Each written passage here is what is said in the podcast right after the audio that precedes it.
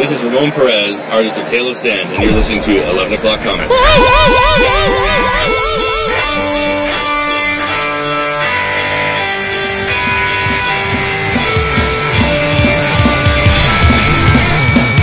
Finally, I love that sound. Well, One is literally on assignment.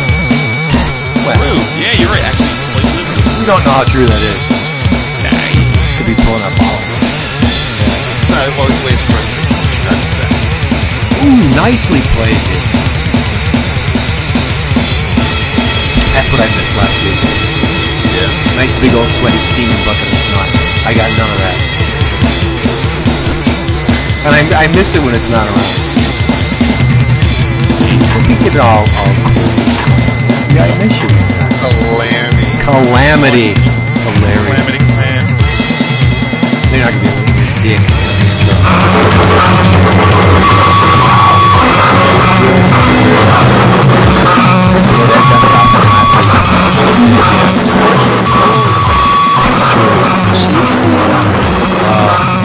Fantasy football season, y'all. Really? Yep. That's a big thing, isn't it? It's very big, brother. Actually, one um, former coworker who's was invited to uh, Henry's SummerSlam bash. He is trying to see if he can reschedule his fantasy draft because it's happening Sunday, and he wants to come to the pay per view. But if he can't reschedule the draft, he ain't going to the pay per view. I want to find a friend like Henry. Oh, who gets the pay per views? yeah, yeah. My my son wants. yeah, right. You're getting it too. Yeah. Aw, my son nags the hell out of me every time he sees that there's going to be a pay per view, and my wife's like, "Hell no, we're not getting that." And I feel bad for the kid, you know, because I want to watch it too, but she's not having it. She does not want to pay for TV, other than the the like three hundred dollars a month we already pay. Right. You know what I mean? Yeah, she hates cable, hates it. Well, we don't have I, we don't have cable anymore, but Oh, she, that's right. she hates paying for entertainment. Huh. Yep. I don't mind at all. I consume massive amounts of paid entertainment. Hence her reaction when my visa bill comes in. Ah. Yeah. I say, live with Yeah. it, bitch. I'm, I'm, Stop. SummerSlam could actually be a very light ticket unless they do some shenanigans with the uh, briefcases. Right. There's not a tremendous amount on that ticket. Like it does. It doesn't seem like there's three hours on there. They got two divas matches, which I know is because of the new E show, but Yeah, that's that, That's- that's, that's me getting up and Wait a minute. the- You you don't like the diva matches? no. dude. Seriously, come on. They suck. They I, are. I don't care one whit about the wrestling, the actual wrestling content. I just like seeing No, them. see, that's the thing. I much prefer to watch the divas. Like the E show is actually kind of entertaining, but that's because they're just like being themselves. It's not like trying to wrestle. I I'll think watch AJ Lee wrestle. I think she's a great wrestler, but I, yeah, I'm not. Yes. I think we should get a petition uh, online and, and get millions of signatures to at least cut some of the scripted content of, of, of Raw. It is pathetic. It's horrible, and it Dude, it, it- it, the- does nothing but waste time. David was so right. This whole making the McMahons the centerpiece of this whole thing again. It just it just sucks the life out of the show. It really does. Yeah. I don't And. I got I got to say, get Punk in front of the camera. Get him up because he he literally saves the show. Did you watch Raw? Uh, some of it. I, I still I haven't watched it in its entirety. How they going to let the Punk, Heyman, the two best guys on the mic, shenanigans run late, like run into the the end of the show? Like th- that's ridiculous. Like that that should have been in the centerpiece of the show. It should have been the Yeah, Hell that should yeah. been. Should, Te- should have tease it in the nine first- o'clock- right. o'clock hour. Yeah. And and if you're gonna have a ba- if you're gonna have a Royal Rumble, dude, like can you have more than three legitimate matches to start? And and Big Show. dude, the second the second it started, I said to Colin and Jackson, I said it's gonna come down to Henry Ryback and Rob Van Dam, and they're like, really? I'm like, watch, and then sure enough, I'm like. like, how'd you know that? I'm like, it's the only three people that aren't jobbers in the whole lineup. Yeah. Tag teams. Like, But I cannot either believe tag teams or jobbers. I can't believe how thick Henry is. That dude is huge. Massive fucking dude, man. But but unlike the Big Show, he can move. Yeah. Yeah. And Big Show made a comeback. Ooh, I'm so Oh. glad he's back. Jeez, no. The Big Show. Big Big Show's a prop.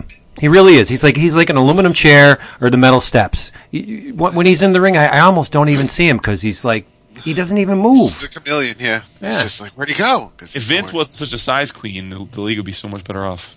Size queen. He is, yeah. The guy's got to be big. The the his his ver- if you think about people like Hulk Hogan, Bruno Sammartino, Love him. um, uh, uh, Cena, Cena and The Rock. I mean, they're. I mean, all. Cena, Rock, Savage, um, Ultimate Warrior. These were all huge dudes, and then the only reason Bret Hart got the belt is because of the whole steroid scandal. Yeah. Yep. Bret Hart's cooler than almost all those guys, except Yeah. except for And Bruno. he was he was the most talented, Mhm. aside from probably Savage. But I mean, as far as a technical wrestler, he was probably their best champion of, of that time. I gotta Did- say, I assume you haven't watched the Diva show, No, dude. It was cray. So, the the Bella twins, you know, the, in in in real life they they date uh, Cena and uh, Yeah. and Daniel Bryan, right? he's all stanky with it. So the one is like crazy serious. They're both like, well, at least, I mean, again, it's a TV show, so who's to say, you know, if it's legitimate or not? But they're they're portrayed to be very seriously involved with them both. Um, so I guess uh, this the the one that was with Daniel Bryan, they went to visit Cena and the other one at Cena's place to hang out and like get to know like get to know Cena better. Dude, Cena's place is like it was like an episode of Wife Swap. Cena's place is like a fucking palace. Like it's it's this gigantic ornate mansion in Tampa with all Bel these Air. cars in in Florida, um, and then and then freaking uh, then they go to visit uh, Daniel Bryan, and he lives in this bumble ass little house that he grew up in, that he bought from his parents, um, in Washington State, oh shit. and it's like it's like night and freaking day. Obviously, there's no razors in his area either. Well, that's his whole look. That's Ah, I his- hate the beard. Hate Really? it. Yeah. Respect the beard. No, I don't like it. Well, do so, at least do something with it. Like trim it like a goatee, like an evil thing, or like you know, put points on it. But it's just like, yeah, you didn't shave. I'm surprised he doesn't not- let it go down his neck. He's probably not going to shave until the heel turn. Okay. All right. Hey, everybody. 11 o'clock comics, episode 278. And I'm Vince B. And you're back. You're Vince the B. I am. back. Yes, who's I back? Am David A. Price. Yes, you are. And I am not Christopher Neseman. I am Adam Baldwin. No. what did he do now? No, that no. Adam's the cool one, the actor one. No, yeah, Adam's the cool one, dude, from Firefly and No uh, relation Gotcha. to Okay. Chuck Brothers. but- Right. and yeah. Chuck. Yeah, he's no, not related. You are not Fuck Adam her. Baldwin. You are Jason Wood, everybody in the house. And you do not have to be a diva to get massive discounts on your comic books. Just go to one place and one place only. Discount Comic Book Service. DCBService.com.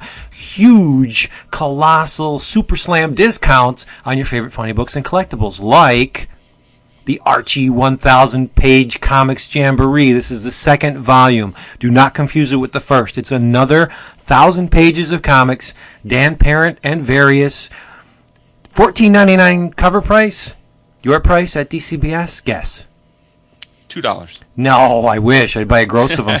$7.49.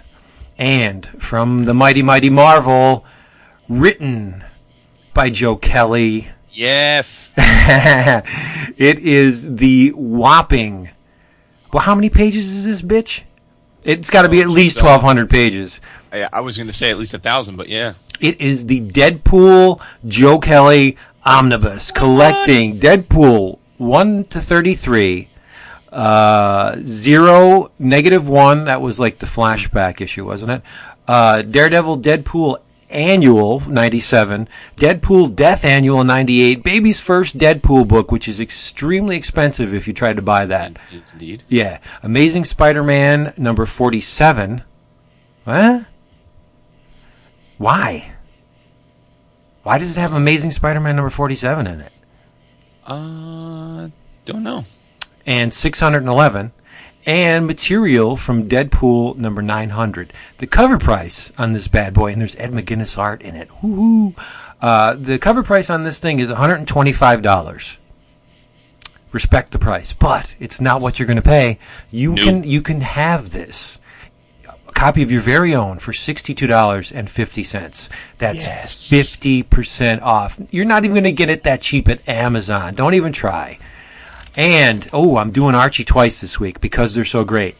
From Archie, written by Dean Haspiel and Mark Waid, with art by Dean Haspiel and Alan Passalaqua, it's The Fox. It's a new series. There's variant covers by Darwyn Cooke. I'm going to kill him. Fiona Staples. the cover price is $2.99 and your price is $1.49. That's 50% off. DCBS, DCBService.com. They do not mind late orders and additions, and you can get your paper previews cheap for a buck and change. Oh, also, if you're a first time customer, what is the code, David, to uh, net them an extra 8% off their already massively discounted order? EOC eight. That's it. Very simple. Three letters and a number. EOC8 will get you an extra 8% off. Don't hesitate. Just go there, please. If you just don't be stupid. DCBService.com. Bada boom. No doubt, son. Yes. So what's up? What we drinking? You you guys talk about what you're drinking, and I'm gonna go beat the boy for a second. That's Uh, awesome. all Do right. it. David, you want to go? well, if I'm the only one, okay, yes. Well, maybe Uh, you're not, dude. Okay, All right. all right. That's why I figured, fuck it, I'll go. All right. I am drinking some from Chile, Frontera Cabernet Sauvignon and Merlot blend. Oh, nice. That's that's. Uh, I'm drinking some grape too. All right. Uh, I'm drinking, and I don't speak the French, so pardon moi. Uh, I'm That's drinking French right there. Chateau Chateau La Rose Sans Sauveur. Uh, it's a 2010 uh, vintage. It's a it's a uh, uh, it's a Medoc, uh, which is sort of like a Malbec It's a Modoc. but uh, it's nice and dry, which I love, and uh, it's jam good. So, no idea where we got it. Just picked the bottle out of the the, the wine fridge and uh, opened it up for the show. So, wow. See, when I do drink wine, I, I can't have the dry. Can't have it. oh, gotta have it. No, Gots I need I need it. mine nice and wet and fruity. Go ahead, say it. Like my men. There you go. You, you're too easy. I know. You got to reach Oh. for it. oh, okay, Vince. Um, Hi.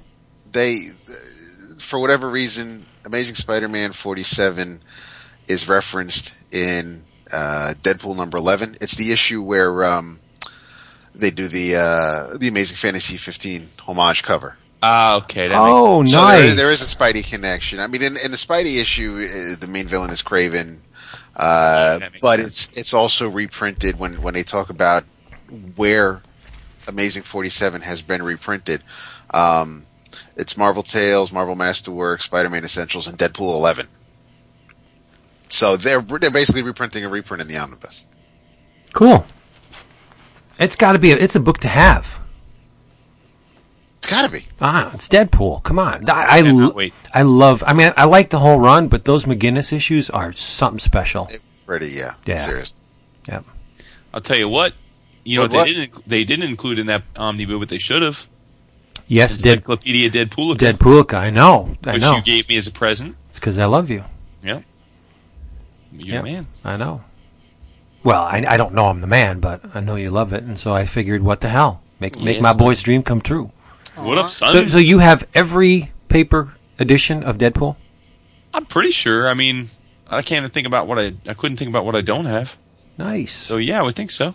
Yeah, I even liked that that stretch where they tried to make Deadpool a little bit more serious, like the what was it called, Funeral for a Friend. Like towards the end of the, uh, and he was crossing over with Punisher more often than not. Yeah. Right But then when, it got a little weird with the whole like they did the whole um, Udon Studios thing with the Agent X. yes. Oh, yeah. yes, that was a little whack. yeah. I didn't like Gail Simone wrote that. I know, I know. I I liked her her run on uh, Deadpool a lot. I, I've never disliked the character. And what was the name of that when the when they did that with Cable and they made him like a freedom fighter down in the South America? Was that Soldier X. Soldier X? Soldier X? Yeah, Yes, drawn by the amazingly Kordey. talented Igor Kordey. some whack. That whack is no, stuff. no, no. It's that is a great series. Soldier Oh, I X didn't is. like it at all. Oh come on, They didn't. dude! You, all right, let's just put it on the table. What would you rather have, Soldier X or Cable and X Force? Oh, Cable and X Force, no question. There's no, you're lying to me. You cannot s- even say that. I just Damn. did. Nah, you're, you're saying it to make me mad. Is what you're doing. I thought you didn't get mad. I don't. I mean figuratively. Yeah. Yeah. The old Sicilian Vince is coming out lately. I, I am not feeling. I mean, I you know I love the the creative team on it, but I'm just not feeling Cable and uh, X Force. No. Nope. Uh, oh well. Let's move on. Let's talk about some great stuff, okay? Because, uh, as you know, we we Well- what you have a do we have a thank you? Um, don't put me on the spot. The, the uh, um, I'm dying to know. Yeah, there's something that probably came out today that we can all talk about. But Yeah. I'd like to know what you guys maybe were reading while you were away. I haven't heard from either of you in a couple of weeks, so I just would. Wow, I'm going to so let you down. Yeah, I already, I already got while you were rebooting. I, I got the answer from Vince, and it's heart- disheartening. Yeah, I did not read one comic when That's when I was away. Um, I because I don't usually have the time to dip in. I got caught up on all my art magazines. I I, That's I. I read Artforum. I read Frieze. I read a little bit of print. Um, I read a uh, history of the Velvet Underground. Oh, Yes, I mean no comics at all. I'm I'm sorry to say, but it I just I wasn't in the mood. You know, because I had long stretches of at the beach. You have long stretches of time. You can just blow on prose. So I figured, why the hell not? Right? There you go. Yeah. Yeah. that makes sense. Now- I, I, I man, unlike Vince, I manned up and read. Thank you. Thanks. Yeah. Someone- I, I'm glad I could count on someone. Yeah. I read the uh, the first six issues of the Marvel Now Deadpool, written by Brian Posehn and Gerry Duggan, and illustrated um, by Tony Moore. Uh, I read the. Um, I reread the first bunch of issues of Saga, and then caught up and read up to issue I think twelve Oh, of Saga. so awesome! So awesome! It's it's unnatural how good that book is. It's great. Yeah. Um, I started reading. I'm about halfway through, um, so I'll probably wait until I finish it, and then I'd love to talk to you guys about it. Uh, the um, uh, Martial Law Deluxe Edition. Ah, now is Like are that. you reading this for the first time now? Yeah, yeah. Nice, nice. I Pat envy you. Pat Mills and Kevin O'Neill. Yep. So that I've had it on my shelf for a while. I guess it came. Like I forget when it came out. It came out six, eight months ago, I guess. But it's just been sitting on my shelf, so I brought it with me because I'm like, oh, I haven't read that. Let me give that a try. Um, I read. Um, I read the as, as one of the sort of rolling into the thank yous. I believe just piggybacking off something you and Chris talked about last week uh, is a thank you. I read the latest uh, of Mr. Tom Scioli's uh, master uh, piece of, uh, of um, uh, Satan. Satan's, Satan's Yeah. yeah, um, which is fantastic. I got to And- thank th- thank Tom as well. And then the thing that I I, I just ha- uh, at some point tonight want to definitely talk about because it was awesome and uh, just just a total treat and easily the best thing I've read in a while. Uh, were the first two uh, hardcovers of Dark Horse's Conan volumes thirteen and fourteen. The the first two versions, uh, ver- uh, the first two volumes written by Mister Brian Wood, my cousin. That was some great comics. I, I thought it was freaking awesome, start to finish. Cool. so yeah, so I, I read a bunch. Uh, I also read uh, Infinity, which yeah, I think we're me gonna too. We are chat gonna. about. We are. Can we get back to Satan's Soldier for a second? Sure. uh, I w- as soon as I got it, naturally I poured through it, and then I messaged Tom on in the Twitterverse, and I said, "Brother, I think this is the best thing you've ever done." Really? Yes, it it looks nothing like Godland. I mean, if Oh, if, no. if No. if uh, any listener uh, knows Mr. Scioli from Godland, you will not get any of that in in Satan Soldier. Uh, but there's it it's an odd, a really strange book, Mm-hmm. and it's all the better for it because it has a very unique look, and it comes from the paper being pink. Definitely, You know, um, but the thing, I don't. I mean, not that I'm jaded, but it takes a lot to get me to actually laugh out loud reading a, a comic. It, it's got to be like say.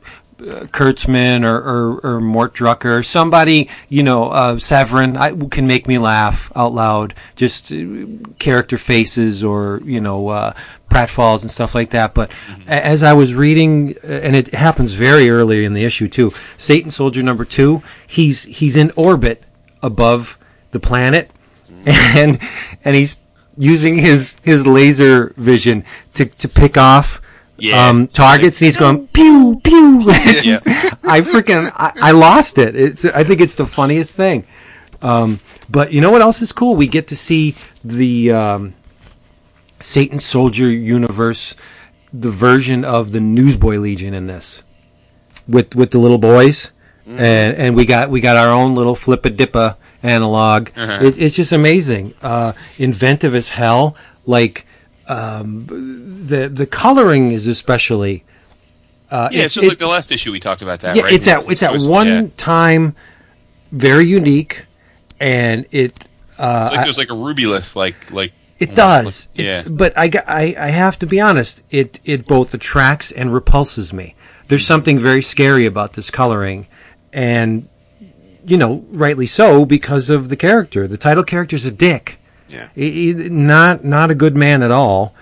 No. Um, but I'm I'm going to leave it up to people to check out for themselves because I think it's an amazing piece of work. The character design is astounding, and I I'm getting the impression from this that Mr. Scioli, I could be wrong, is, is trying to create comics as fast, or or let me put this another way: create comics with a speed that mirrors the speed in which we read them.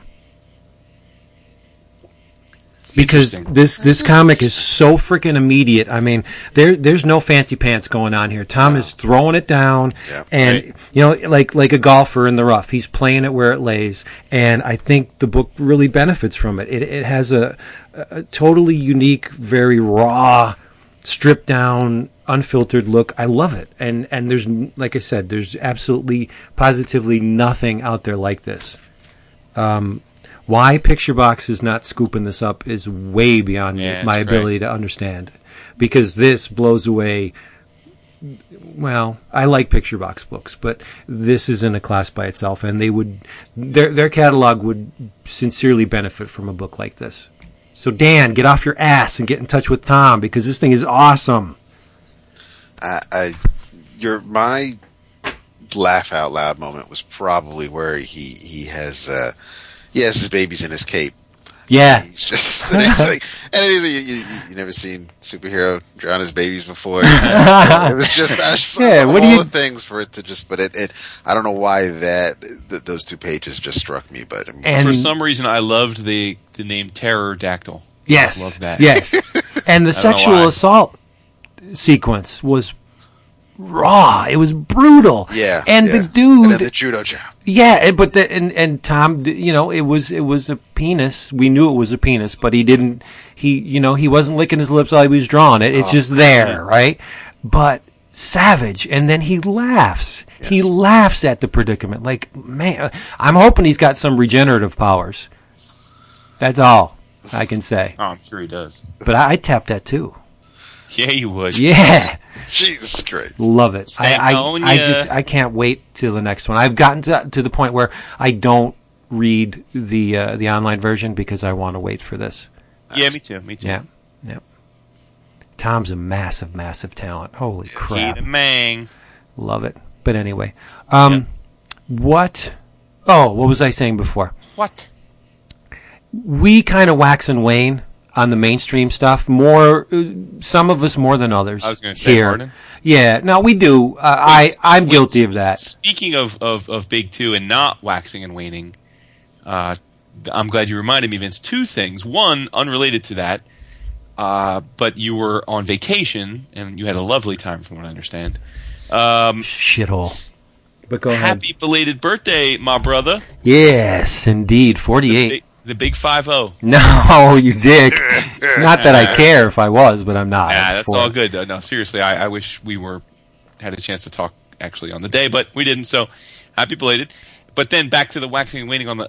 Uh, you know, the man of a thousand podcasts actually still participates and runs another podcast I that we rarely, was- if ever, talk about. I was going to hit him with that. You can a little show punch. called Marvel Noise, which just celebrated its 200th episode. That's awesome.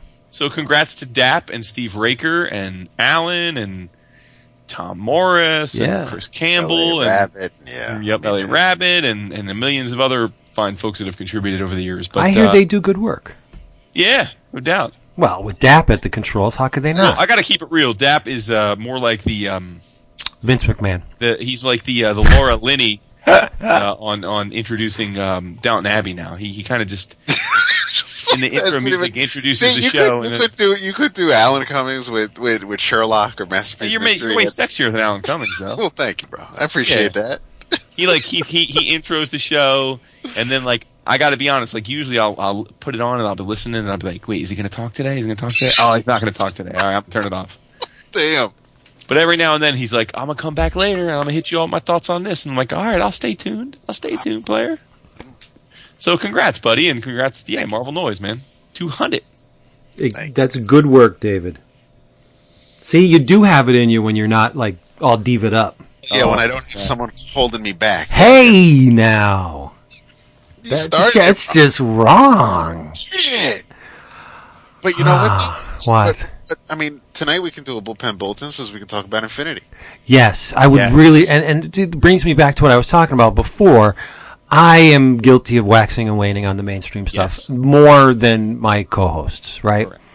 Um, but thankfully, there's always something around the corner that that re- reignites my love, makes me, reminds me why I love these characters so much, and um, the the current event at Marvel Infinity has done that again like um, n- like not many in the past. I can't remember and this is not a slight at Mr. Bendis. I cannot remember short of the Kree Skrull War when the Avengers was this good.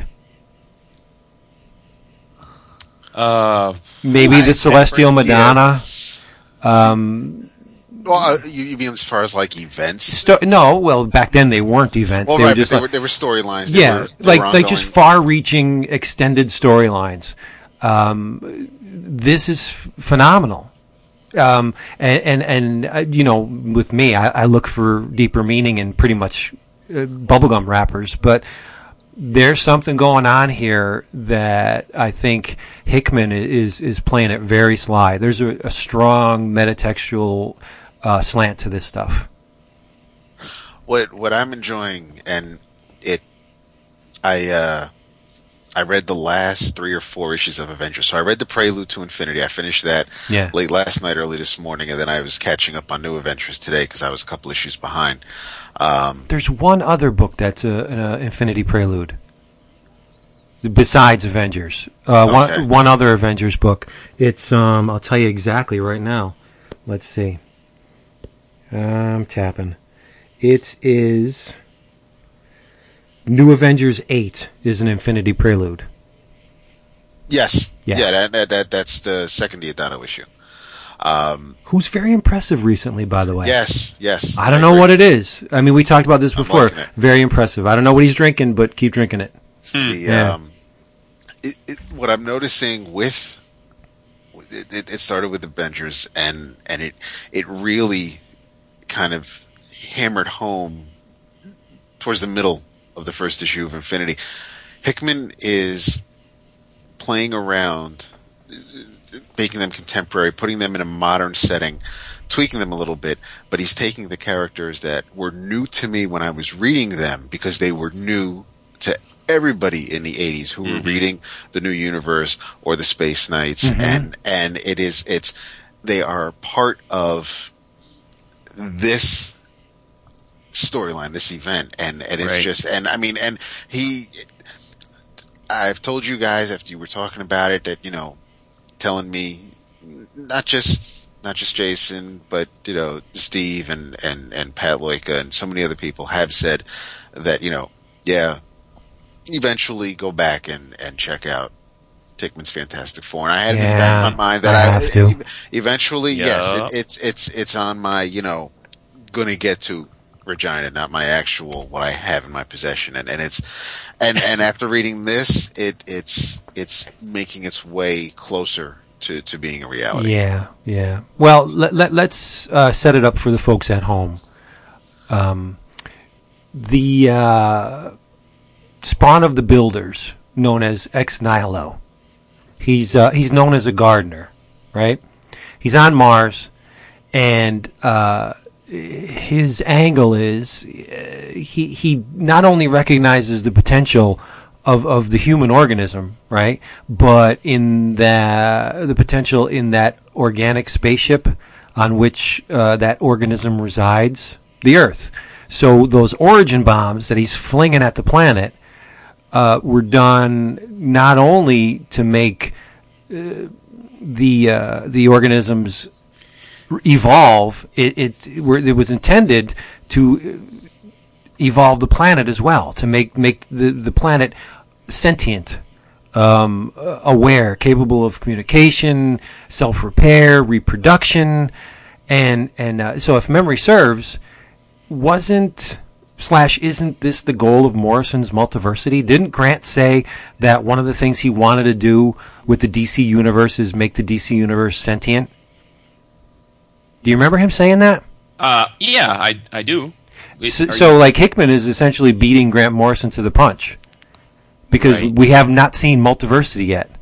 Uh, but this is well, to be fair though, like I don't know that Hickman's Well, I- Hickman's not. I don't not think- he's not like it's not new that the, I mean Marvel's long established that that the that the that that it's that there's sentience, right? I mean that's you've you've always had eternity, and you've had, I mean that's that's part of the Starlin cosmic. well, no, but ethos. never, never the planet itself. I mean, if if the Marvel, the majority of the Marvel universe, the focal point of the Marvel universe is the Earth. So you make the Earth aware. You essentially are making the entire Marvel universe aware because you know what I mean. If if the origin is, then what is going on with my computer? If the origin is right, then everything else falls falls into into place as as I'm not saying he's making the universe aware, but if the star of your show is a sentient planet, it's always in the forefront, right? That's what I'm saying.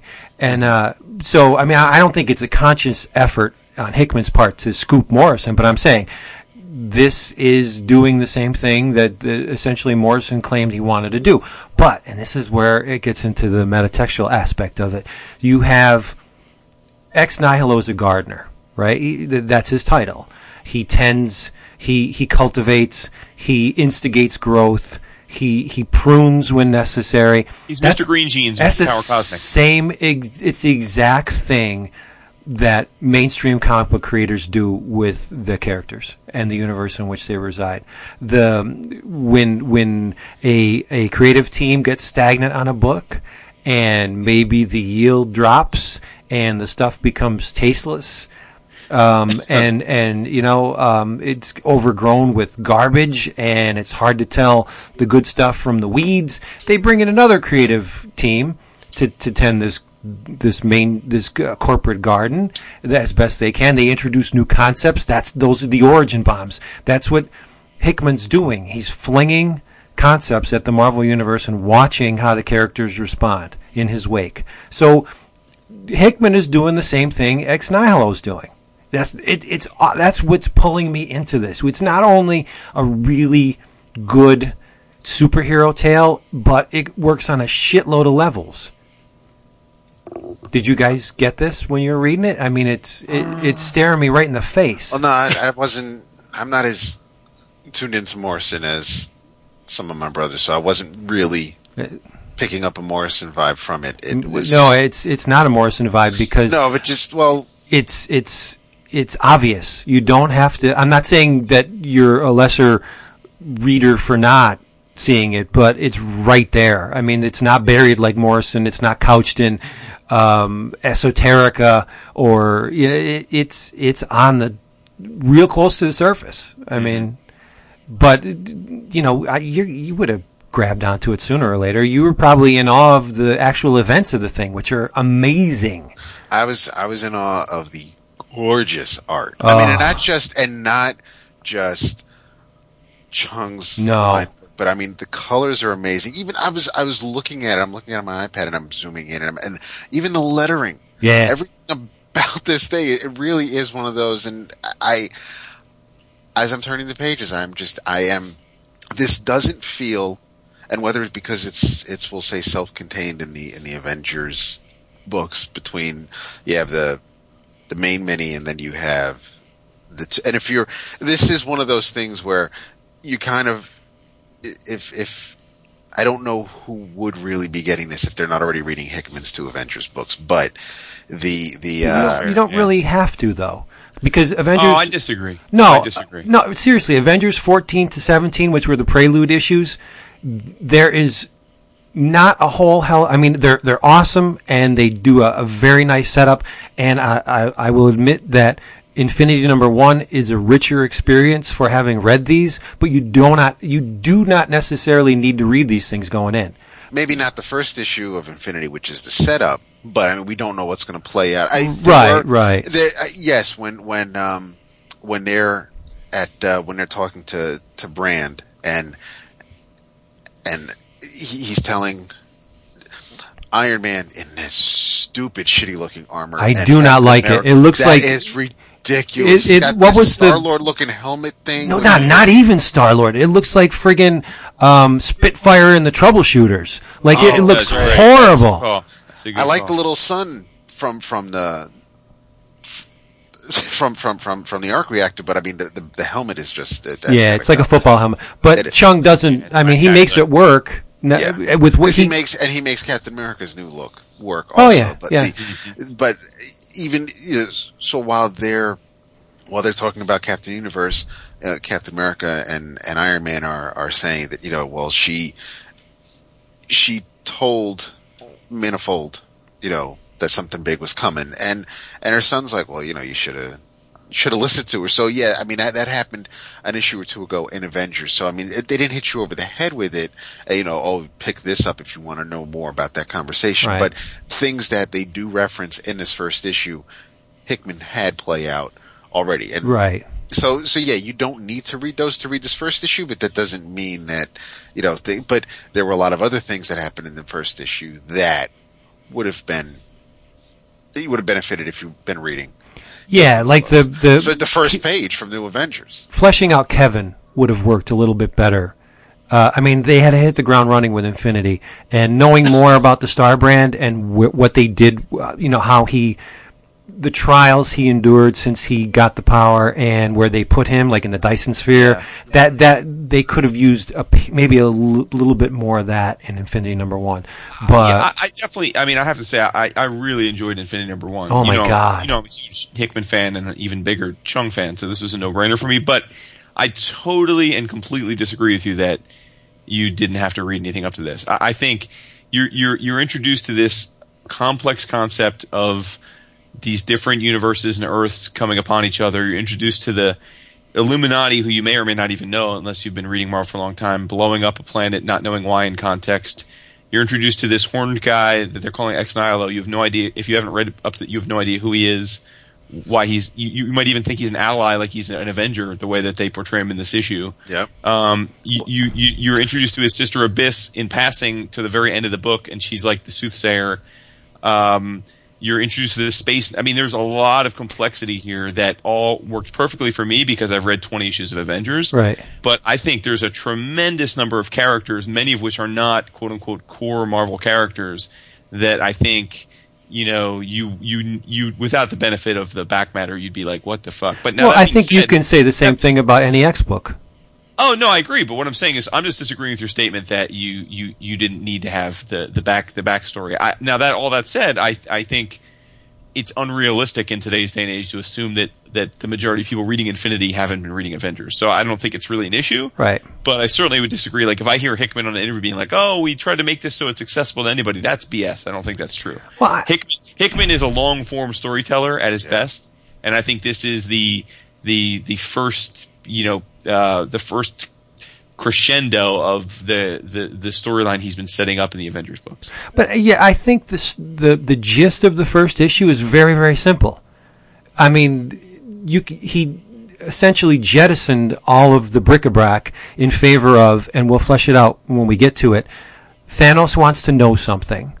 He, he sends an assassin out to gather that information, Right. and the assassin comes back and relays the information to him. I mean, what's what's so convoluted about that? Anybody who hasn't read the Avengers, if they glean that from the book, that's step one. Sure, but it's 90 pages though. I mean, there's there's a lot of stuff. Oh, going there's on. a lot of title pages too. No, no. But what Yeah. I'm saying is, is that is that that you're right. That may be the core of what you need to take away from it, but Mm-hmm. but that belies the fact that there's 90 percent of the other stuff. Right. that's happening. There- there- It, it's a problem with comics, especially Captain Universe, the the Space Knights, There's- Right. And, Ex and yeah, I mean, we're not. the- The only thing that's missing out of this first issue is all the stuff they were dealing with with AIM. yeah. And, and I mean, so that that that you've been reading about in Avengers, but you've had yeah, you had the Captain Universe stuff, you have Ex Nihilo, you have um, the new universe stuff, you Star- have well, you here, have- let, let's let's tell them about it a little bit. Go ahead. All right, And we'll, we'll get them up to snuff. All right. So, Avengers 14, which is uh, an Infinity Prelude, the first of five, co- counting um, New Avengers 8. It's the first of five. oh, right? Hickman, Nick Spencer. I can't tell where Hickman ends and Nick Spencer begins. I'm going to assume it's Hickman 98 percent. Yeah, uh, yeah. I'm thinking based on Morning Glories. I'm I'm thinking, but whatever. Um, illustrated by Stefano Caselli, and colors by Frank Martin. Is this related to Laura? I Laura, Laura Martin? I don't know. And actually, you know what? That, that that's really the only thing regarding the creative team that kind of irked me is I, I don't know how fast and furious these these issues were coming out, but when we got to the fourth part of the prelude, Caselli He needed help. Yeah, Marco Rudy and Mark and Checchetto. yeah, and and the the Checchetto pages, as few as they are, are gorgeous. The the Rudy stuff, not as much. I didn't mind them, but I think these issues were double shipped, weren't they? I'm sure they were. Yeah, yeah. So um, Ex Nihilo's flinging origin bombs at the planet and uh, jump starting the evolution of both the species, the human species, and the planet. Um, it's really cool because we see the rise of these um, multi-faced anthropomorphic, uh, call them planetary antibodies in India. These these block-headed, multi-faced, gray-skinned creatures pop up, and they quickly commence to rebuild and repair physical structures. But the uh, there's some unintended doom-laden results because, uh, like each each batch of uh, antibodies, these creatures are they have a specific task. One is for communication, one is for you know um, like repair, and they all fail. Uh, similar results occur for organi- organisms in Australia uh, because the multiverse is fractured. And I'm guessing this is a result of um, the last event, which was both hot and cold, right? Um, so you have the these unintended results. The the creatures uh, at the assorted wound sites are emitting a pulse which effectively knocked down the power grid, sending everything into a frenzy. You got downed airplanes, overheated nuclear reactors, etc. Needless to say, the Avengers are kept quite busy. And the most inventive moment of which is Sam Wilson using birds to track airborne planes in lieu of air traffic controllers. That I thought that was brilliant. I did not know he could do that. Yes. When did that become a thing? I mean, I, I, I knew Red Wing, Right. but he could do that with all birds. He, there, there must be a connection with with um yeah with Dude, with- he's Sam motherfucking Wilson. I He can do what he know, wants. I know. Hey, Cap doesn't take on stra- uh, sla- slackers, but so then you it brings us to Avengers 15, and Banner's at the controls. Uh, the Avengers are out cleaning up, helping people, saving the day. Banner's back at the home base, and he's trying to trace the origin of the pulse, and he does to Perth, Australia. right? Uh, but unfortunately, a doctor on uh, AIM Island applies the concept of fetal sound therapy. You know, when you play music for your baby in the womb, and uh, Mozart is supposed to make him smart. Well, he bombards this one of Ex Nihilo's pods with the pulse, the sound of the pulse on a loop, and it wakes something up. Um, uh, meanwhile, Captain Universe becomes even more cryptic than usual, proclaiming that all is lost. We're done. It's all over. I'm glad I'm here at the beginning of the end. You've been great. Here's your consolation prize. We're all dead. Um, and then the sleeper from the AIM Island pod wakes up and screams towards Perth, Australia, which just so happens to be the location of the Avengers. So in issue 16, the Avengers face this robotic cyclopean beast that levels them in in one one uh, blow. Boom. Avengers are all knocked unconscious. Um, and then Kevin, who has the Star Brand, the power of the Star Brand, it learns the seemingly unlimited ways in which to wield the power. Uh, Captain Universe and Manifold arrive on Galador, which broke my heart because it's the home of the Starfaring Space Knights Yeah. And she tells Eden to go back, get your ass out of here, warn the Avengers that they need to get bigger. And again, Hickman with the forced evolution theme. Um, the AIM Island anomaly levels the entire Avengers. Uh, and this is really strange, and I'm sure we'll be seeing the fallout from this. Uh, the AIM agents take DNA samples from all of the fallen Yes. Avengers. That's creepy. Uh, I, you know, I can only imagine the implications of that. Um, but AIM has a plan. They seem to be one jump ahead, well, a couple of jumps ahead, even Banner and Tony, because they know what's going on here. They know about the multiverse. They know about the, the, the forced evolution, and they're gonna they're gonna in effect while stealing this incredibly powerful organism, they're going to save the day because they use um, the uh, what do they call it to pull the the creature into the bleed. There was a name for it. Oh. The uh, I forget what they call it, but anyway, they they suck they suck this giant cyclopean robot thing into the breach, saving the day, um, succeeding where the Avengers have failed, in effect, right? But Eden arrives to save the day, and this is Avengers number 17, uh, by teleporting the AIM agents far away from his comatose comrades. Um, and shortly thereafter, in order to fulfill Captain Universe's plea to get bigger, this to- took me totally by surprise. I did not see this coming. Cap petitions Ex Nihilo and his sister, Ab- Yeah. Abyss, for membership in the Avengers. I said, "What? I thought these guys were the bad guy." Um, Yep. No, they're not. Uh, the bad guy is is looming around the corner. Um, and Starbrand joins the team as Death and Destruction and Doom laugh their asses off from the cheap seats because it is by no means far from over. And that's where Infinity number one comes in. And the uh, the shizzle hits the oscillator damn quick. As and it even hurts to say it, Hickman, you bastard, Yeah. Galador is destroyed. Yeah. All the Space Knights are gone, including Brandy. It, ugh, she's not a whore. Why you got to say that? She's a total slit.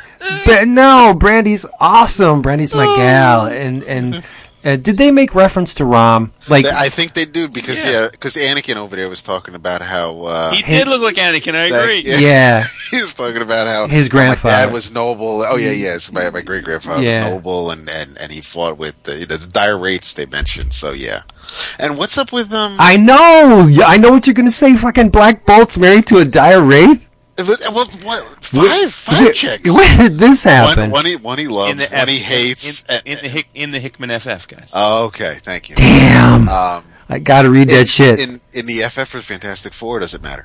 Fantastic Four. Okay. Uh, Semantic. How can you be No, married to a because- dire wraith? Unless you like anal, I can't imagine. uh, she she could do. happy She, with your tongue. that's what I'm yeah. saying. She could work wonders with that tongue. But Yeah, other than the that, Yeah, But- but you got one of the horse, the horse uh, ones from Power Pack. From Power Pack, yeah. which yeah. is kind of kind of they they were always sexy. yeah. Yeah, I think so. Um, but uh, the Maximus is great. it uh, that that whole dynamic of I it's obviously oh and that's the other thing yes they reference the whole gauntlet which ties into the first five or six issues of of, uh, Illum- of uh, New Avengers. New Avengers, yeah. And who do you blame for that? With Dumb, the- dumbass thinking Captain he America? could, yes, thinking he could do whatever the frig he wants. Puts the give me the gauntlet. Puts the gauntlet on, fucks it up. The, all the all the soul gems are destroyed. Nice going, Steve. Thank you very much.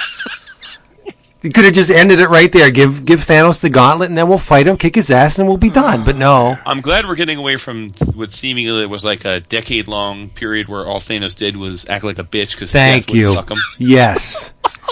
Thank you. But I the bald Thanos. uh, No, it didn't work. Nah, I'm glad Thanos is back. Yeah, I mean, I mean, him following Death around everywhere, being like, "Why don't you love me?" I was like, "Dude, this is an emo. You know, we don't need, we don't need the- Thanos to be emo." First, first two were cool though. The, the the Infinity Gauntlet was exceptional. Oh, no doubt. But Yeah, I mean that that kind of got it kind of wore out. It's welcome after a while. Yeah. But okay, in a, what what is this? In a nutshell, the builders are on a rampage, and the builders are responsible for Ex Nihilo, um, and they are screaming on a beeline towards Earth. But they're they're not just you know joyriding; they are destroying shit. They're, they are on a rampage, razing homeworlds and leaving this swath of cosmic death in their wake. Galador destroyed. The Skrulls beat feet. They get the frig off the planet. All these low-level Skrulls, like uh, Agent Brand, is uh, comment comments like, "What the hell is going on? We are They're being rolling out, dude. we are being bombarded by Skrulls. Uh, the Skrulls are fleeing towards Earth, dumbasses, because that's exactly where the they don't know it, but that's where the builders are coming. Uh, even the the Shi'ar homeworld is in peril, and I think uh, Jason Aaron foreshadowed this in Wolverine and the X Men with um, Gladiator contacting the school to, in order to get Kid Gladiator off the planet.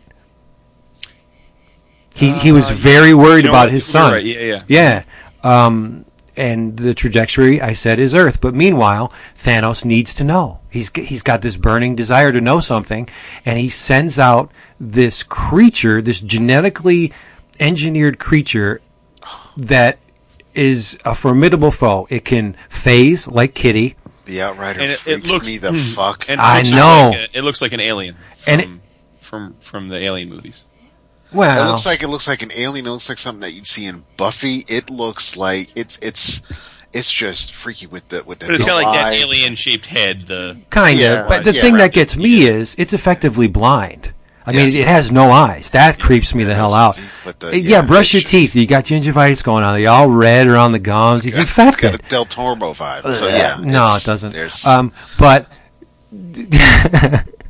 what was I going to say? Oh, so um, and so why is Thanos sending this creature out? It, because it, he Secret. he wants to know things, and he he he sends him to um, Adelan to get some information out of is, Black. that, is that anywhere near Attilan or? It's it's it's Adelan.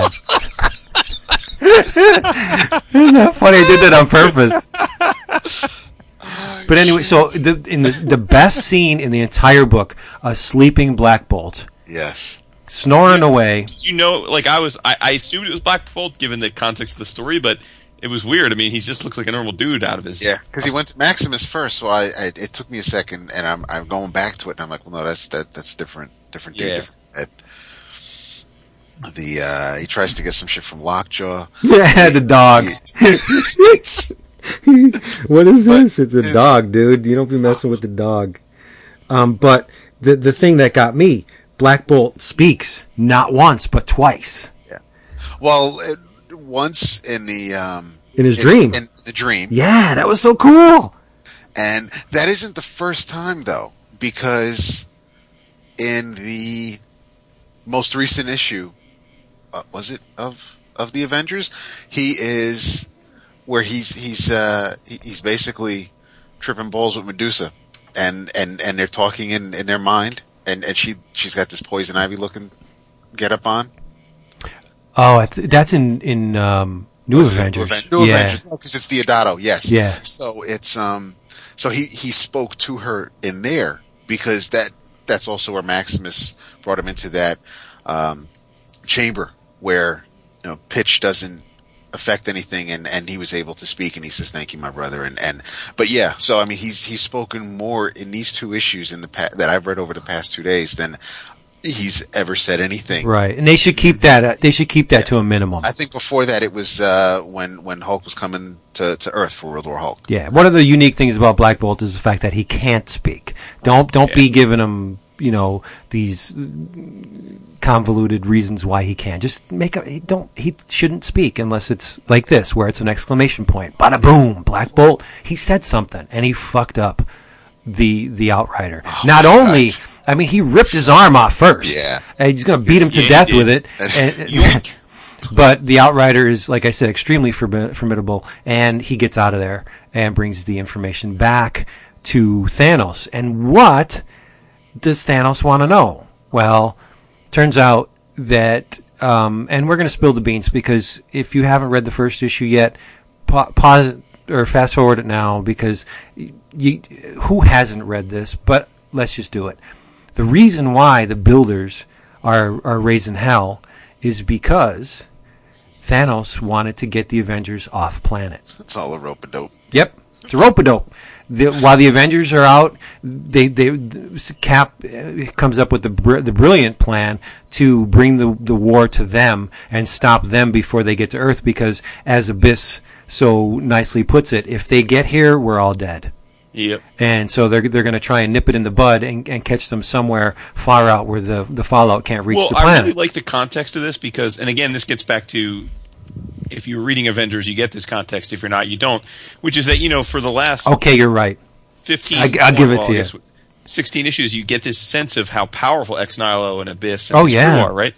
I mean, they're almost godlike. Well, they are godlike. I mean, Yeah. and they're and yet they're just the the babies, basically, of of of the you know the the the the makers. Is that what they're called? The makers? Yeah, What are they? the, yeah. the builders. builders. the builders. I'm sorry, the builders. and the gardeners Yeah, so Ah, I mean, you, so you know, you you can only imagine how how unbelievably powerful and omnipotent this race must be if like ex nihilo's like their their like little petulant child Dude, he's right? shitting his pants. He cannot believe that the builders are causing all this trouble. And he's like, no. And Abyss is like, yeah, I think so. We're, we're, we're gone. We're dead.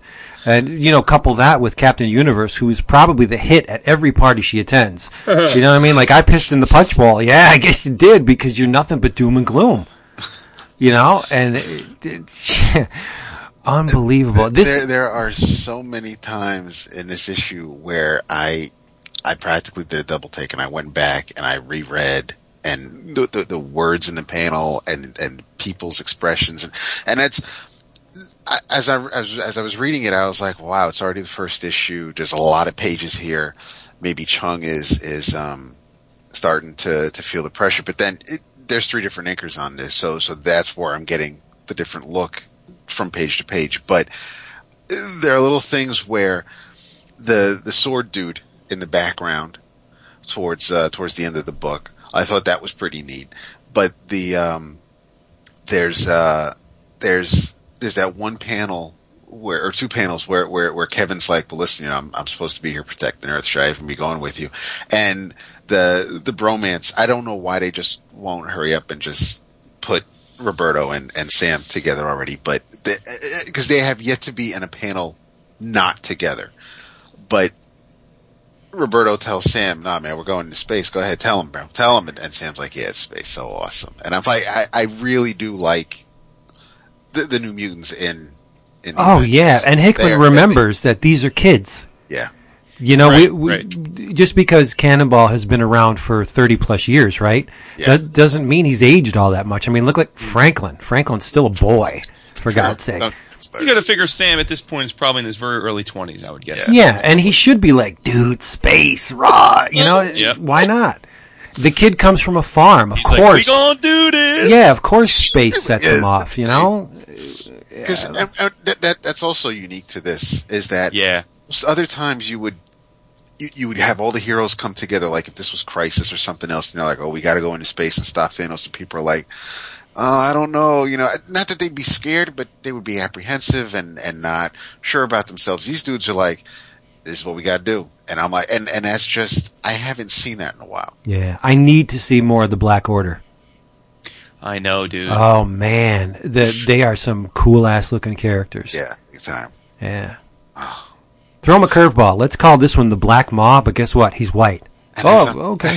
As I'm reading this Or, again, uh, sorry, Ebony Maw. yeah, but anyway. Super Giant. The the uh, there, I just realized as I'm flipping through this while we're talking that that sword dude I see towards the end of the book, he's there a couple pages earlier, basically um, loading R two on the X wing and shit like that back at Sword. I did get a, a very yeah, I did get a, a, a Star Wars vibe from that scene. yeah, Yep, yep. The the hangar bay right Yep. before Luke uh, Mm-hmm. goes. Uh, what do they call it when he was hunting the Womp rats? Womp rats. Womp rats. Yeah. But so I'm guessing that the the whole thing in the beginning with the Outrider um, and the tribute from from that. That, that race that got their asses handed to them and then they rebuilt that was just to show you that these people mean business. I mean, were there anything to do with these characters in it before? Because I'm only reading. I mean, maybe like Jason said, maybe that's an FF thing. I, I've never seen these characters yeah, no, before. that, that's not before. But well, we've seen it before in the Marvel Free Comic Book Day. I mean, that was just a reprint of the Right. Free Comic Book Day Infinity preview. But right, but I mean, they haven't appeared in any of other uh, Hickman's other things. I don't things. think so. Uh, Yeah, it, I it was a I- nice little setup, but so I'm, I'm guessing that that the the uh, uh, looks like a, a casket full of heads. Yeah. That was not the entire race because they said that there were Thousands. thousands of them. Yeah. yeah okay.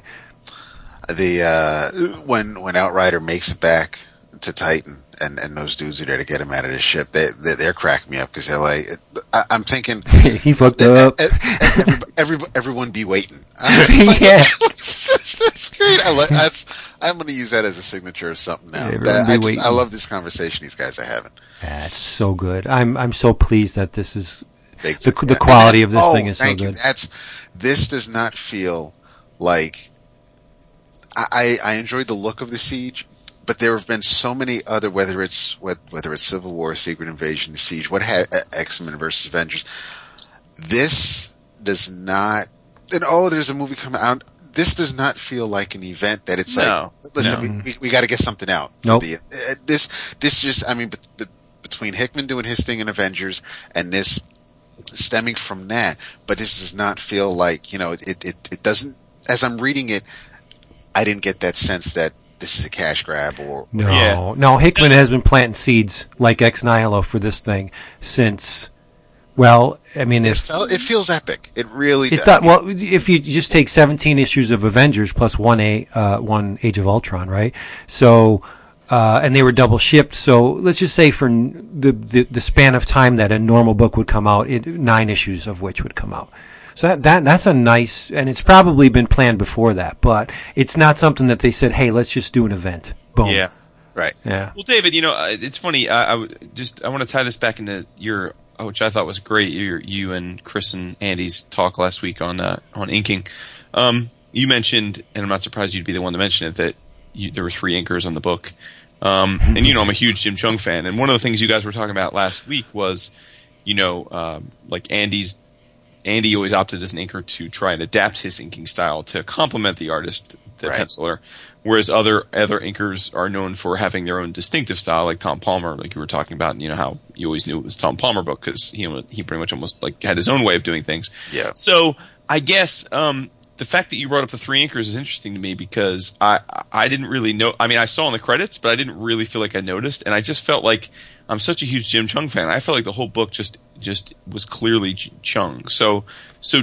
But it sounds like you really noticed. So, I'm, I'm, what what is it about it that you noticed, and do you think that that that any of the particular inkers didn't do as as credible a job to Jim's pencils, or did I you, think I, Morales is is the man on. well, he's his normal on ink. Cheung. Yeah, it, he, they, they just work really well. There's the scene and um, at at the peak where uh, where where they were getting everybody together, and it's basically everybody's headshot, and I I'm looking at Bruce Banner between Starbrand, between Hyperion. Everybody's face just doesn't have that same crispness. It, it Mm-hmm. the, it's it's a little bit more looser. It's it's not as as clean or crisp Mm-hmm. as, as when Morales was inking them earlier on the pages. Okay. The, the, that's fine because I mean you you um the scene that that that, that Vince was what Respectfully, I think you're nuts. but anyway, that, that's fine. But then but then I go and I and you look at the aliens where they're where where, where he's picking up the um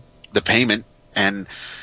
And look at the detail in the faces on that. It, it's True, just, true. it's there. There are there are different hands involved, and and that's what I'm. Because then you look at other ha- look at other articles of clothing or other faces when um when when Cap and, and Hawkeye find the the scrolls. It's it, that that looks different from other pages in the book. The the Space Knights look amazing. And Yeah. it- so there's just there are yeah there are times where it looks like whether it's someone zooming in or it's depending on how much detail is in the background. It, it, it's not as it doesn't look as, as good as other pages. dude, Okay. dude, this Iron Man armor's fugly. It's gotta- it's gotta go. Fugly. Now, now I was going to ask you guys because while I realized that a lot of the stuff was from the Hickman FF, is this Iron Man from? Did we? Did this get introduced in Guardians of the Galaxy? Like when did we first see This this? is this is his his new space armor, I think. So yeah, I okay. don't. So it's from Guardians of the Galaxy. Yeah, I, I haven't. I, I still haven't started that. I know I have to, Well, I only read the first first issue. That's why I'm asking. and I, I I don't know what's going on in the in in the um in the Iron Man. Me neither. book. Yeah. So, okay. I- So I'm. I'm yeah, I, that's what I'm at. So you don't know either. I, I was going to say like, is he wearing this in the regular Iron Man comic? Is he wearing this in Guardians of the Galaxy? I, okay. I don't think he's wearing it in Iron Man. Uh, if he did, I mean, if the cover is the it, first issue of the new Iron Man, he was wearing like that golden, like charcoal gray armor. Yeah. Well, I, I I had heard um, by from a number of artists who had drawn uh, this suit that the one the suit with all the louvers was a pain in the ass to draw, and nobody Sure. nobody enjoyed doing it. So I mean, it makes sense that they would change it, but I don't think this is the best way to go. Yeah. the uh and and it was um the speaking of Guardians of the Galaxy, I do believe they're getting a new penciler in the very near future. Uh Kevin Maguire. No, they are. Well, for an, at least for an issue. No. Oh, okay. kidding. Okay, for an issue. I got a question about the peak.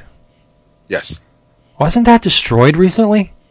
I, I swear I, don't know, read. Reese, it, it there's it was um Oh, what what what, ha- what was happening in Uncanny Adventures? Everybody was going to the escape pod. Yeah, and they Was just that did- the Yeah, but Yeah. No, you're right. But I just took that to be. It's like the helicarrier. You know, the helicarrier They just got one others, every yeah. month, and then Oh, so there's yeah. Yeah. Well, the, I just That figured makes it was- sense. unlimited funding in the Marvel universe. Yeah, yeah. Oh, Shield, yeah. and sword, dude. Right. Uh, Well, that's well, yeah. I and mean, also that- remember, people might forget. I mean, Hickman created sword as well. yeah. Hickman It's, invented it's, sword. it's true. did he? So, I yeah. think so. I yeah. thought that was Cass. I thought that was that was Whedon and Cassaday. Because that was Abigail Brand when she first appeared in Astonishing X Men. Wait, yeah. wait a minute. You That, that right. sword sword is a Whedon thing. Look at you, David. Oh, you could be right. You could be right. I hate it when he's See? right. See? This is like, look at you. You could be right. I I hate it when he's right. Huh. We, we were like, no, I'll, I'll I'll I'll put that in my back pocket. You might be right. I'll, I'll get back to you. go buy some ice cream. That's yeah. Vince is like, fuck it, I'll fold. Jason's like, no, no, I'll, I'll, Nah, I'll I'll- that. dude, I'm a horrible poker player. I'm not surprised. I, I'm horrible. I Right? I could not bluff to save my life. Remind me, we need to play some poker. Nah, see, I don't sit down at the table. No way. Nah. Oh, my bad. F Sword that. created by Joss Whedon and John Cassaday. My bad. Dap's always got to get the word in. That's cool, dude. I'm just saying. I hope somebody's taking score at home. Nah, but I thought this was a great first issue. And I will also say, and again, you know, we've all been vibing on the Marvel lately, so it's no surprise we're enjoying this. But I will also say, you know, this would not be the first or last event from either of the big two that we gushed about the early. Oh, absolutely. and Yeah. then we're like wah, wah, wah at the end. So All we right. need, we, you know, the, the the question for all these guys, and Fraction failed at it, and Bendis failed at it, is can even Frac? I mean, can you finish? Can Can you you finish land? the event? Yeah, stick in the landing. But Yeah. I mean, what would an episode of this Dog and Pony show be if I didn't make with the hyperbole? I'm gonna say right now, if if the subsequent issues are as good as the first or better, this is going to be top five Avengers storylines for me.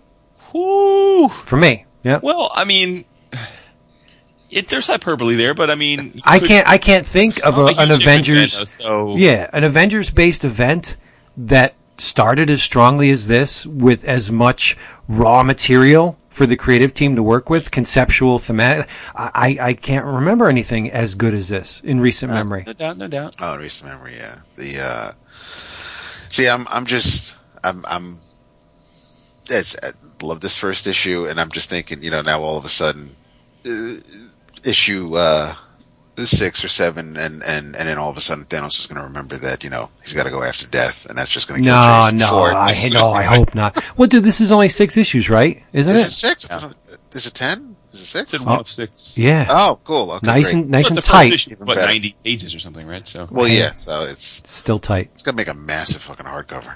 You know what I saw today at Books a Million? And I, I know I'm sorry. I'm sorry. and, and I, I hesitated to pick it up, but I sh- they had a bunch of copies, so I can go back and get it. Uh-huh. uh Children's Crusade hardcover, Did you uh, Oh. nine ninety seven.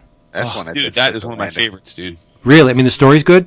Oh, I loved it. I think it's fantastic. Okay. Was that the recent one? The, Yeah. the- I absolutely loved it. I think I thought yeah, it was I'll go back and get that. I don't know Oh, if I. I, I, I, I thought really would love to off own a page of that. In fact, that is one of my to-do lists in the next year to, is to try and get a page from that. You know what I bought instead? I'm going to probably puke, but go ahead. No, Tom Fowler's Hulk. Um, Oh, cool. yeah, That's one. it was seven seven dollars and some cents. I mean, that looks the part. I don't think it reads the part, but that looks the part. yeah, it looks great. I didn't read it yet. It looks great. So, are we allowed to talk about something non-Marvel tonight, or is that? Allowed. You sound like you sound like Neseman now. Well, he's not here. I had to channel him for a second. Uh, you can talk about anything you want. Okay, well, uh, first of all, let me ask.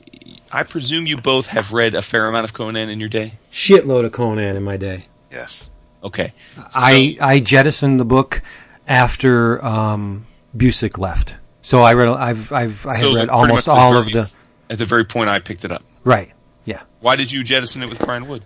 Um, because I wanted to pick it up and trade, and I haven't gotten around to doing that yet. But I mean, I have single issues for every every Conan book Dark Horse has published up until Brian Wood.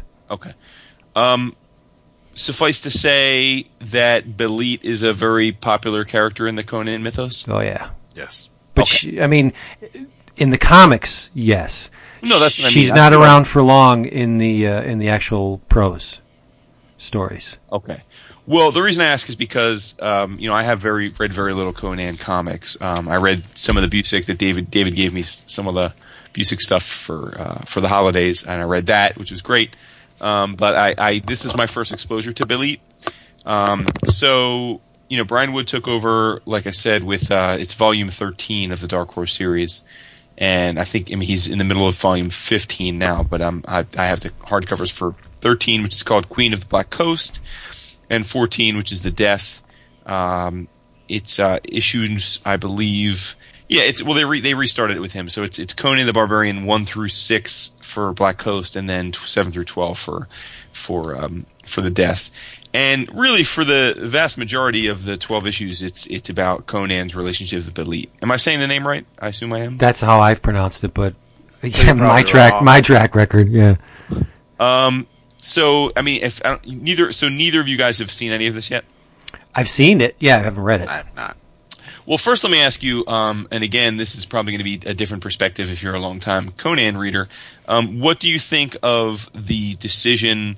Uh, well, first, the, the book this this run was started by Becky Cloonan.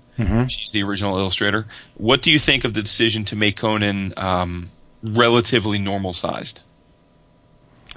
I again, nothing sacred with me. Uh, So I think it was a welcome change. Mix it up. I mean, the book doesn't look like your average Conan. I mean, this is definitely not Buscema and Alfredo Mm-hmm. No, Alcala. sure. Yeah. So why not? Why not make him normal size? I mean, it, it- make the, the look of the title character as as different as the overall look of, of the art. Make it work. Yeah, and it does Yeah. work. I thought. Yeah. I, I agree. I, I think, I mean, I, I, like I said, maybe because it's a newer thing to me, but I've always wanted to be into Conan, and that's why I enjoyed the, the Busiek stuff that David sent me, but it always seems so daunting because, you know, there's so much of it, and I just never knew where to start. Um, but, you know, I am a huge Brian Wood fan. After all, he is my cousin. And, um, so I figured, you know, why not? And, and I really, I just, I'm totally hooked. Um, f- first of all, the the Belit is an awesome character. Um, she is a pirate, and she's this super pale. Props to the pale people. Uh, super pale. Uh, you know, uh, raven hair. Well, no, I guess not raven. Uh, th- uh, black haired. Um, No, that's Raven hair. yeah, unbelievably sexy um, woman who is. Uh, int- we're introduced to her as as this almost mythological. Her reputation precedes her. She's the she's the captain of this ruthless, uh, accom- super accomplished uh, pirate vessel. Um, and Conan, eh, we're introduced in the Brian Wood arc to he is escaping a town where he has, of course, gotten typical Conan shenanigans that have involved killing the the town's judge and a couple other people, and uh, so he's on the run, and, and he jumps onto this boat at, that's leaving port just to try and escape from the guards, and it turns out that it is. Um, it's uh, you know just a, a pirate ship that he befriends, and he's hanging out just being buddies. And you know because they helped him escape, he promises you know his sword and that he'll protect them. And then they get attacked by Belit and uh, and her her her crew. Uh, and, and of course they're no the, these guys are uh, merchants that he's hanging with, and so they're no match for for Belit and her crew. You know they they they make quick work of them, but of course it's Conan. So even though everybody else on the ship gets destroyed very quickly, Conan does not. Um, and you know you get to the point where basically it's Conan versus the entirety of her her pirate army, um, and, and so you know the odds are certainly against him. But Belit is so smitten by the fact that this one dude took out like half of her badass crew that uh, for the first time in her life she kind of fi- feels like she's found her equal, and she basically says like take me to bed He got her damp. Yeah. yeah, and, and, and make me your queen. So they hook up, and then like pretty much pretty early in the story, they're together, and he basically is super content for the first time in his life and happy just being on this boat with her and just you know basically fucking the shit out of her, and then you know raiding ships and fighting battles, and they're just fighting all the time and winning every battle, and then having sex, and he's just giddy, you know, like it's like it's like it's like the happiest time of his life. And dude, let me tell you something. So this first this first arc was the first three issues were, were drawn by Becky Cloonan. The next three issues are drawn by James Harren, who um, I'm not that familiar with prior to this. But my gods, first of all, Becky drew a beautiful uh, Belit. But then James Harren takes over, and this dude is legit. I mean, this guy, the detail in the cityscapes and the boats and the, it's unreal the detail he puts in this book. I mean, it's freaking gorgeous. It is so beautiful. And, uh, Dave Stewart does the colors, of course, because he seemingly does the colors to every book. Um, and uh, it's just great. And like they they basically come up with this idea where they're going to go back to the town that um, that Conan you know got driven out of to get revenge. And part it's like a Trojan horse play where they they pr- they pr- profess to be Conan's captors and are bringing him back for reward, and he goes to jail. And they're about to hang him, and then it's supposed to be, you know, one of those like old west stories where right when he's about to die, they they come to his rescue, and he's sort of in the middle of the town, and he gets his revenge, and and uh, and it's just uh, it hits all the notes you would expect of a Conan book. It's got um, you know just a smidge of humor, you know, like just like like these kind of like like like little funny moments, but for the most part, it's just nonstop unbridled action and aggression and you know testosterone, and then you've got this beautiful uh, you know woman who's his counterpart, and you know there's there's there's the it's a very sexy book. I mean you know they definitely hit it to win it. Um, and, and and then this the second arc is called the Death, um, and that is drawn by a bunch of different pencilers, uh, including our good friend Declan Shalvey Oh, nice. as and then Becky Cloonan, and then um, someone another person who I'm not all that familiar with, but I want to know more uh, is uh, Vasilis Lolos. really? Yeah. Yeah. Wow. So and and and again, the great thing about this is you know we sometimes mock like um some of the other smaller publishers and like why can't they get better artists on their properties because they're great properties but the art lets them down.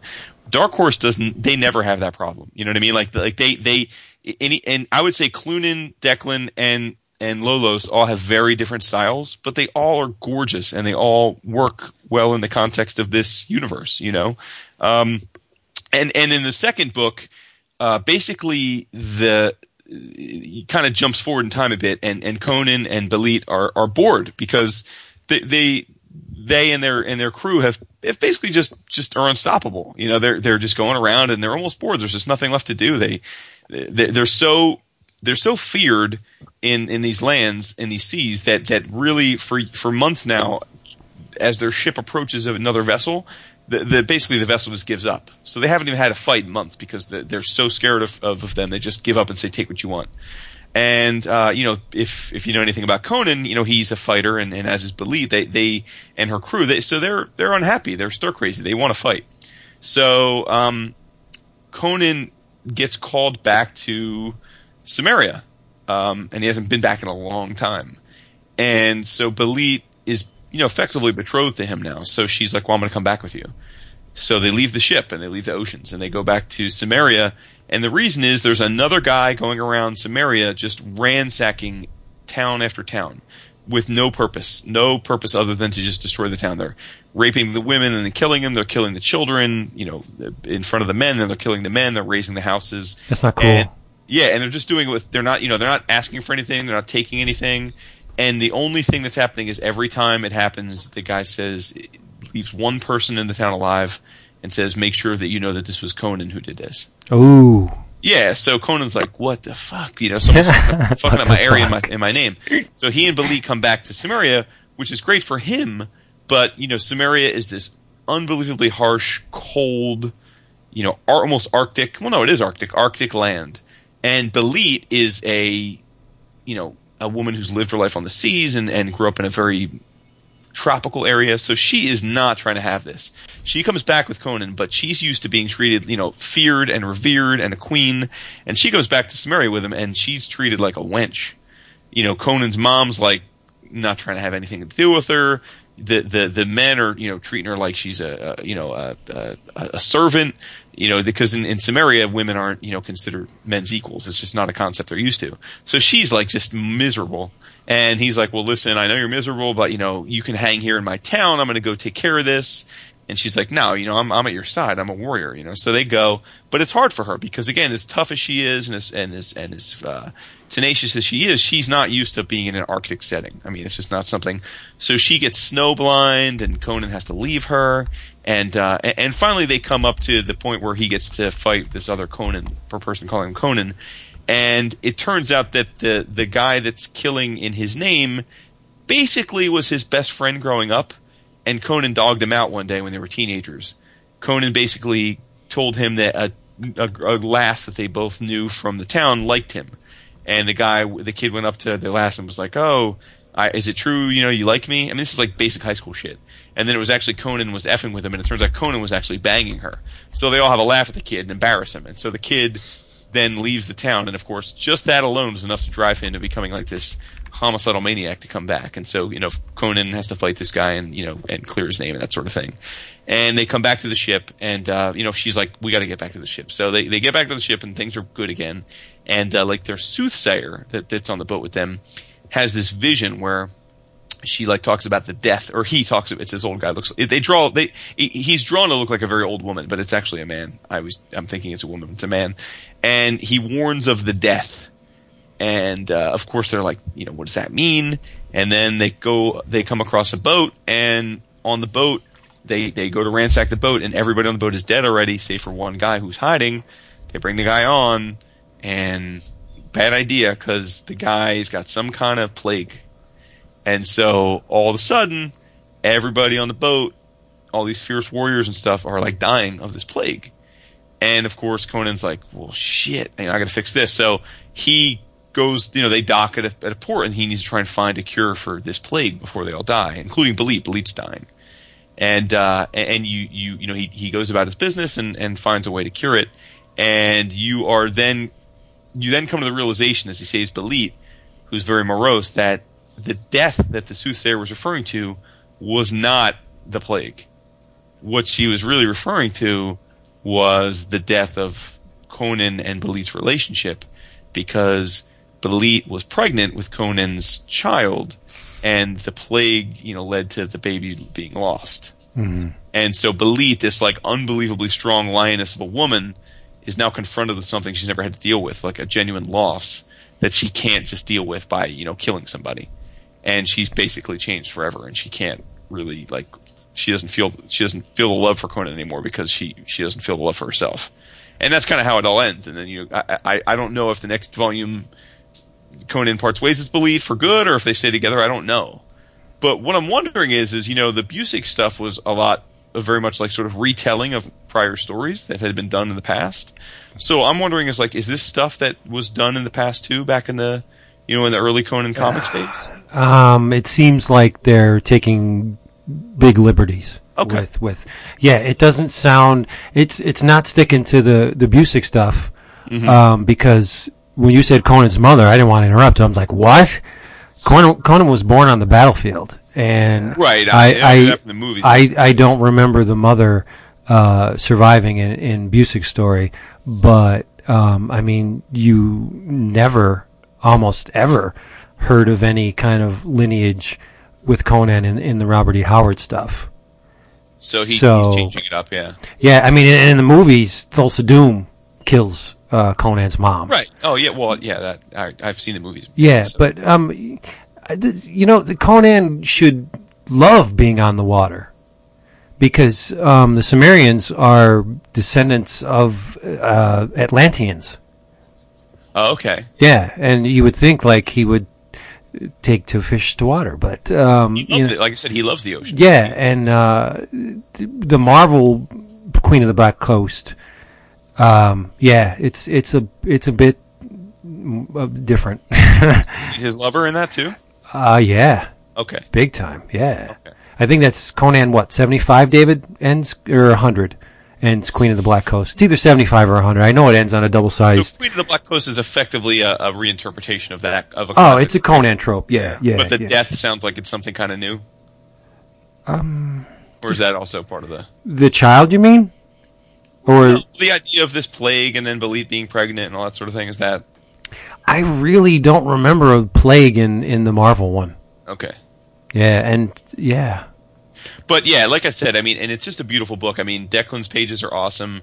You know, this is probably the the best thing I've ever seen of Becky Cloonan's. I mean, I've been a fan of her art, art, but I've not generally been a fan of the stuff she's drawn. If that makes sense. Mm-hmm. You know what I mean? Like the stuff I've read of hers, I haven't necessarily enjoyed as that much, but it's not for her work. It's just I just haven't loved the stories.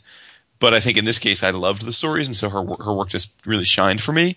And then Lolos, I mean, I mean, whew, I mean, some serious business. I mean, that's some serious business, the Lolo stuff. So I, I'm a, I'm just in love with this now. I mean, I, I did, this is like, this is, you know, finally I have an entree into Conan and it's, it's making me want to really read a lot of the classic Conan stuff now. Um, but, but I just, you know, I just feel like this is so well paced. I mean, Brian Wood's on a bit of a roll right now. I mean, he, you know, he's got his own stuff working, you know, in terms of the massive and, and, uh, and the like. Then he's got, you know, Conan, which is a major, obviously classic property. He's got the Star Wars property, which he's killing, which is another, you know, I mean, talk about two iconic properties. Then he's doing, you know, the X Men at, at Marvel. I mean, he's mm-hmm. he's on a tear right now, and he's doing a lot of different things. And I give him credit because if you go back and like read interviews or listen to the very few radio or podcasts he did back when he was first getting comic work, he was very uncomfortable with the idea of doing like licensed properties and superheroes and and well-known characters because he just he he grew up reading indie stuff. You know, he was not he didn't grow up reading Star Wars and Conan and mm-hmm. Marvel stuff. So That wasn't his thing. And so, you know, in a few years he's gotten, you know, I don't know if it's whether it's just a a confidence in his craft or, or maturity, but he's he's now at a point where he's clearly not only comfortable doing it, but but doing an exemplary job of it. I mean, uh, because you know there have been a tremendous amount of Star Wars comics, like an inordinate amount, right? And there's been uh, almost well, not quite as many, but there's been a ridiculous amount of Conan comics, and so you have to be pretty adept to modernize these works and make them, you know, also hold true to core fans. And I think he's doing it simultaneously in two classic comic book, you know, licensed works, which is Right. impressive. You know, that's not easy to do. Yeah. Well, I- like I said, there's a lot of spin going on. It sounds like it with this Queen of the Black Coast. Mm-hmm. Is um is there a mention of a necklace? Does a necklace show up at all? No. Okay. Yeah, it's it's yeah, it's very different than Robert E. Howard. But it sounds like that bothers you. No, it doesn't bother me. Hey, a good story is a good story. Yeah, I, I got to read it. Yeah, oh, I'm like I said, I I'm not beholden to anything. If if he can make it, I mean, if he can make Robert E. Howard work in his own inimitable Brian Wood way, then go for it. You know, great. Yeah. And is believe I guess most of that stuff back in the day was black and white, so it's hard to answer this question. But was she portrayed as like a pretty much like almost like an albino, like a chalk white? No, uh, no, in the Marvel stuff, she has almost the same skin color as Conan. Okay, in this she is literally like alabaster white. No, no, that's that's uh, that's cool, but yeah, Oh, that's cool. She looks so sexy, man. I like pale women. I'm I'm a pale dude, so That's true. I'm married to a dark woman though. Well, relative, not to you know. I'm Sicilian, so I'm black. That yes. Well, I mean, you're not actually black, but I'm black. you're black from the waist up. Yeah. you don't know. My wife gets tan as a mug, but I guess she she uh, David D- Renee's got us all beat on that front. Does she? Does your wife brown or does she? Yeah, yeah, yeah. She, I, she's I like that too. she's got the Italian, you know, the Italian side of her. She gets crazy tan, like dark, dark, dark. She's, so she's olive skinned. yeah, she's. I mean, she's like a mocha color right now. She's she's she's brown. Ah. Yeah. All right, change the subject because I can't. Yeah, let's move on. He is. That rub one out real quick. nice. Done. What else we got? David, how about you talk about something there, brother? Oh man, I have been. I was trying to um, read a few different things to try to. Uh, It's always good. yeah, yeah, to try to catch up on some things. I did start. Uh, thanks to Chris, I, I did start reading Fury Max, which is it, it, it's another gorgeous book. I mean, it, it between Garth's words and and uh, and Parlov's art, it's just they work really well together. The setting is great. Uh, the, the the first, it, it is very much like his Punisher work, but um, he's able to use Fury's age to, in, to to his advantage and, and, and tell different stories in that regard. Um, I uh, was also going to. Um, well, actually, no. I'll probably wait until I actually do read it. But I was catching up on uh, Superior Spider-Man, so I finally finished reading the the story where where everybody's on the raft and uh, and and what happens during the execution of uh, the Spider Slayer. There was um, everything pretty much had new issues today, so I was almost up to date on Wolverine and the X Men Mm-hmm. and the, uh, the the the reason why I, I wa- I'd like to see Bradshaw's work without Walden Wong's inks because that is probably a big reason why it looks so much like Art Adams. Um, and and I don't I, maybe Vince can tell me or or Jason based on where the boys go to school, but uh, Heidi looks a lot filled out for a 14 year old girl. Huh. Um, the, the, the girls I see on a regular basis are all around drinking age, so um, they're, they're kind of past that point. They're growing them bigger these days. They are, right? Is something in the Yeah, my No? daughter's 15, and and uh, her chest is as big as my wife's. Well, I'll, I'll be honest with you. I mean, I, my boys are still a little young to, to weigh in too heavily on this, but I was at my uh, partner's son's bar mitzvah Uh-huh. a few like two months ago, and so that you know that's thirteen, and Yeah. I was like my both both my wife and I were aghast at the the, the ladies, Yeah. the the the thirteen year old girls that were there. I mean, the boys like half the boys were still prepubescent, Yeah.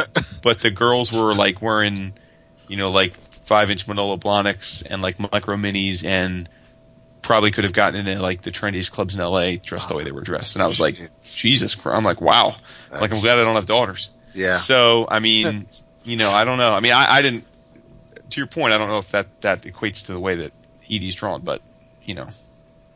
But they, yeah, they grow, they, they, they grow up fast these days. Yeah, they do. They definitely do. Uh, and and the other one that that came out today was, um, which I think finishes the storyline, but um, once we're done tonight, I do believe I will be digging into uh, Thor: God of Thunder number eleven. Ah, word. Um, because that and, and that's another one where where Aaron is is writing something that's just it. He's telling a hell of a story, but he also makes sure to have those moments where, especially Thor's granddaughters, where where uh, they're trapped and they're the, the three of them are, are having a, a, a conversation, and um, it's it, it, it breaks up the uh, the tension or, or or how heavy the story is supposed to be. It all works really well, and I'm between Bendis on the X Men books and and Hickman doing his thing with the Avengers, and and then you have um, uh, Aaron with Thor, and Wolverine and the X Men. and and Wolverine the X Men, right and and Remender is I I haven't I'm I'm a little behind on Uncanny Avengers, but there. What else is Remender writing that I'm forgetting about? Um. Damn it. Wait, say it again. Remender, what else is he writing that I'm Captain forgetting? America. Yeah. Thank you. Yeah. Son of a bitch! Come I on, read Sometimes I forget my own phone number. seriously I don't- Honest to it. God, yeah. because because I read that last. Yeah, what time we week. record apparently too. Yeah, that's true. Mhm. Um, the, uh, the it's it, are we caught up on Captain America? Y- yes. Okay. Um, I By the way, how many how many times can they have Sharon do do, do Steve dirty? You almost expect it at this point, right? I right? know. Yeah. I mean, uh, I mean, talk about star-crossed, huh? yeah, it's just it's, Once they get a taste of the cosmic cube, it fucks them up. Speaking of star-crossed, did you all see the latest episode of Regular Show? No. no.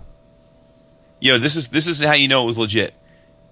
My my my boys said to me tonight when I got home and picked them up from practice, Dad, when we go home, you have to watch the regular show we watched this morning. You're not going to believe what happens. I was like, Really? Damn, it's, it's like that, huh? They're like, it really is. It's crazy, and they were right. Broke my heart. Oh, because that was the episode where he's going to ask Margaret to be her be his girlfriend. Yeah, you spoil. Oh, Oh, fuck. that's just wrong, Jason. I didn't spoil shit. No, you might you might as well have told us what happened. That broke broke my heart. You have you you're caught up on the comic too? No, I'm not. Did you hear they're going to do a Skips miniseries? That is. A, I cannot wait. I need to get art. I need to get art from that. Oh my god, four issues of Skip. Yeah, That's awesome. oh, is it going to be his origin? Like you know, how it used to be called Runs. that is the funniest thing. It's so stupid. but I giggle every time. He, used to be called This Runs. stupid cousin that makes all the jokes. Squirt. Hey-o. Nah, Boom's regular shows. uh, If you're talking legit, that comic is great. Is It it? is very yeah, good. I I like it in, in a lot of ways as much as the Adventure Time comic. It translates well. It really Yeah, does. it's very different from Adventure Time though. yeah, But yeah, it's great stuff. no diggity. It, it's like the Benny Hill to Adventure Time's Monty Python. That's a good. Yeah, I, I, I'm with that. Oh, Yeah. okay. D- d- say what you will about regular show. It's a great show, but it has more of a lowbrow vibe than uh, Adventure Time. Sure. Yeah. Love them both. Yeah. Yeah. Love them both. Uh, throw in a little bit of Gumball, and I think they're the three best cartoons on TV. I do get a kick out of Gumball. I I'm do. not a fan of it. oh, really? No. You'll come around to Gumball. I have it. I, I. I mean, I don't watch it as often as I do the other two, but yeah, no, there there are times. We are completely in love. Yeah, I, I, the gumball just doesn't grab me, but we are completely in love. And I know David was begging me to be for the, the turtles. We just watched the turtles finale. Yeah. dude. Watched like we've watched it like three times. Yes, that that celebration with everybody dancing at the end. Renee had That was Awesome, great. dude. Yeah. That was awesome. I love it. That was Yeah. great. And I was. I, doing the ro- they have they have freaking they have the they have the robotic turtle doing the robot. when they start doing the- It's awesome. go Leo. So awesome. Go Leo. So But cool, I- dude. I But had- it's kind of sad, though. I, I, as soon as, as soon as the, the, the big reveal when, when Shredder and Splinter were having their fight and, and, cause I have no idea about if any of this played out in, in, in the comics, but as soon as Shredder said, told, told Splinter what he had done and, and I just, I, that was a gut punch for me. I didn't see it coming and I was just like, that's fucked up. And I was just, and, and I just, I gave this look to Renee and she, and, and she was, she had no, nothing to say either, but I was just like, motherfucker. And then, you know, April ordered her mouth off. But it was just, it, it was a, um, it was a really strong finish to a good season. Yeah. Doesn't it sting a little bit that it took Eastman and Laird parting with the property to get a turtle show this good? Yeah. Yeah. It, it- that's something that's always in the back of my mind whenever I'm watching an episode. Like, damn, you know, I wish the boys were were, were, were still making huge bank off this. I mean, I'm sure they're very well off, or maybe Well, uh, maybe maybe not Eastman as much as Laird. I'm sure. East, Eastman's selling turtles art right now. Yeah, I'm I'm I'm sure they. Well, let's just say they they they made mega bank off the They turtles. did. Yeah. I I just wish Well, that I'll put it to you like this: if those guys aren't like set for life, I don't have much sympathy for them. I think Laird is. Right, but I'm saying to East, like that's kind of my point. Like, like there's no reason they they were paid enough money Yes. for the for the for the the the turtles to be set for life. So Yep. so if they're not, then well, shame on them. Um, I think Laird was the craftier of the two in terms of investing and, and, and making sure he was Mm-hmm. Well, the, financially the sound. Xeric Foundation. They lost a lot of money. I I mean, in the beginning, uh, Eastman was giving money to anybody who Yeah. wanted to publish. I mean, yeah, I want to do a, a comic book about a sweat sock. Here you go. Here's a couple thousand dollars. Go do it. You know. I mean, but still, I mean, you're talking hundreds of thousands when a dude's made tens of millions. That's not that. Like if he's broke, Yeah. then it's not from that. It's it's from bad investments. It's from overspending. It's from you know, I mean, Women. Uh, Right. That's what I'm saying. I mean, I mean, the Xeric, I'm sure was a was a money sink, but that's you know, I, I don't- Tundra. Tundra was a huge and uh, a huge uh, money pit for Is them. it Eastman or Laird who owns heavy metal? Eastman. And I mean, I know heavy metal's beloved, but I got to believe that's not really turning much for profit, right? These? Well, um, recently he's been really ramping it up. They have sales and specials every every. It seems like every week I get an email. Hey, look what's going on at Heavy Metal this week. Like you can get a whole year, which is uh, six issues, and a slipcase for twenty five bucks. cool. That that's that's a great deal. Uh, say what you will about the current state of the magazine, it, it sure isn't you know seventy nine anymore, seventy eight. But what is right? Uh, so when you got one issue with Corbin, Moebius, uh, Bilal, you know th- that's you're never going to reach those highs again. Never. It's just never. It's like the Beatles. It's never going to happen again. But whatever. Uh, yeah, I, I I have amazing amount of love for both of those guys, but it's just like I, I'll watch the Turtles and I, it just it hurts a little bit that it's it's not in the hands of the dudes that created them. Dude, I would give anything to figure out how to speak like the crying speak on that cartoon. I yeah, tried to mimic it and I can't even do it, but it's great. I know. So great. that's funny. It's awesome. The pulverizer cracks me up. Oh, that poor yeah, dude. no doubt, no Yeah. doubt. That poor some bitch. I know. Actually, today the boys opened and they just ordered all the. Uh, uh, Colin had gotten a ton of money for his birthday, like from different people, so he just ordered all five of the uh, Turtles Lego sets. Really?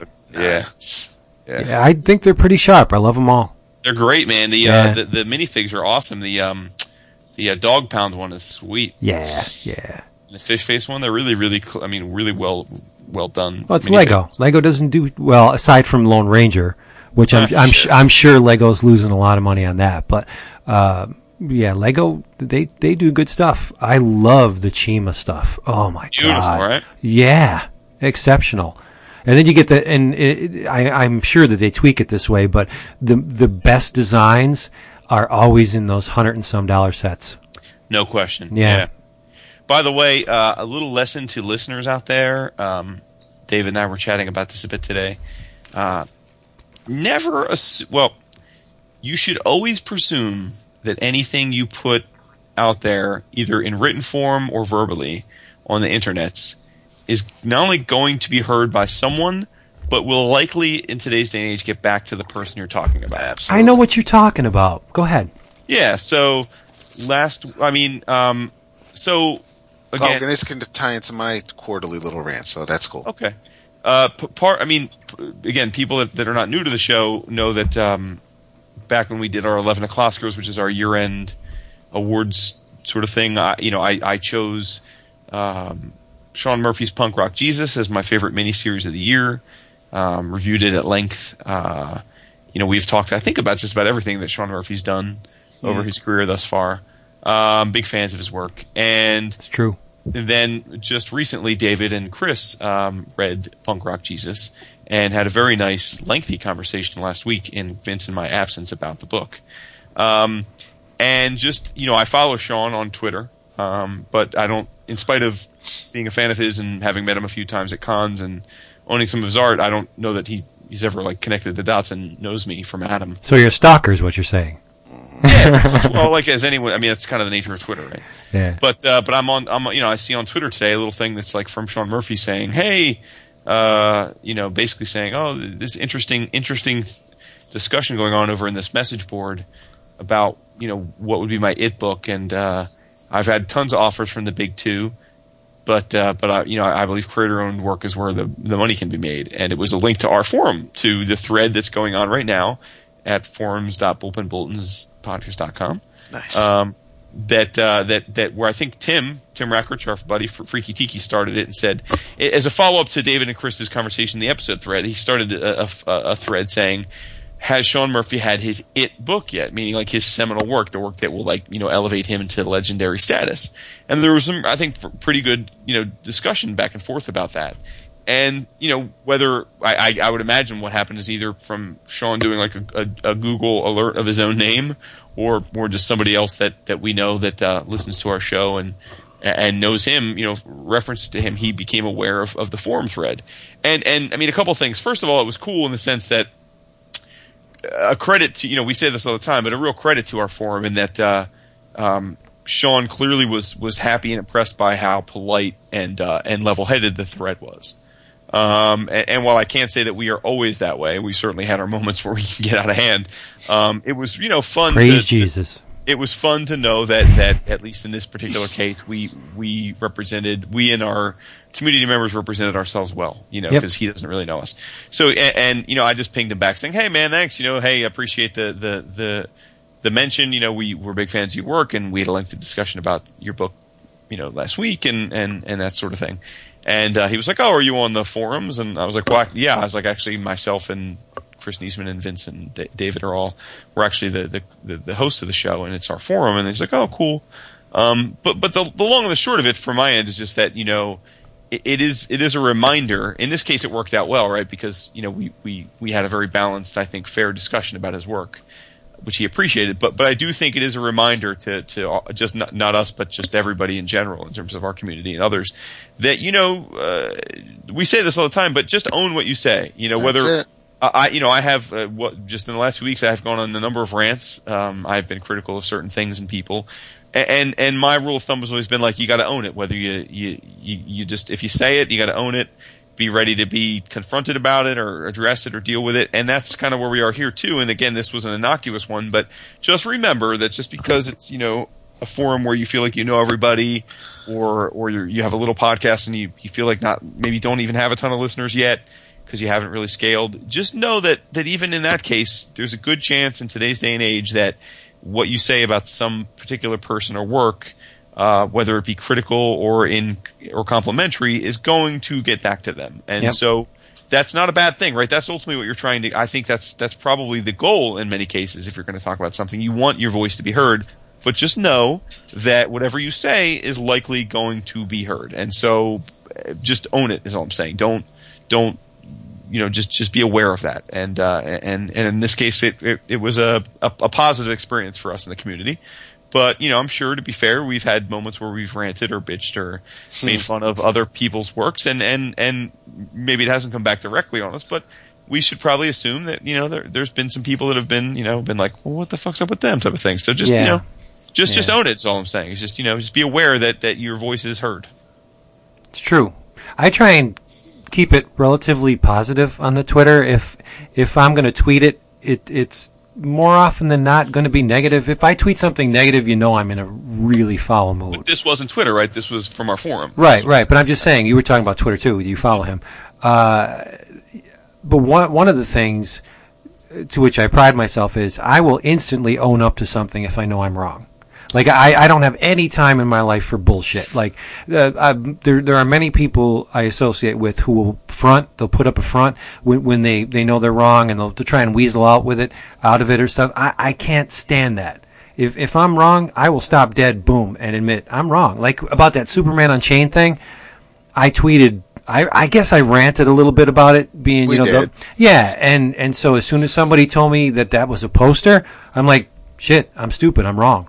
You know what I mean? why why Sure. drag it out? Why extend it? You know what I mean? And I think that's a lot of what Twitter is becoming. I mean, there are Twitter fights that go on forever. Just oh, like you're right. Don't just own up to something. If you're wrong, you're wrong. It's, it doesn't mean it doesn't emasculate you to be wrong, right?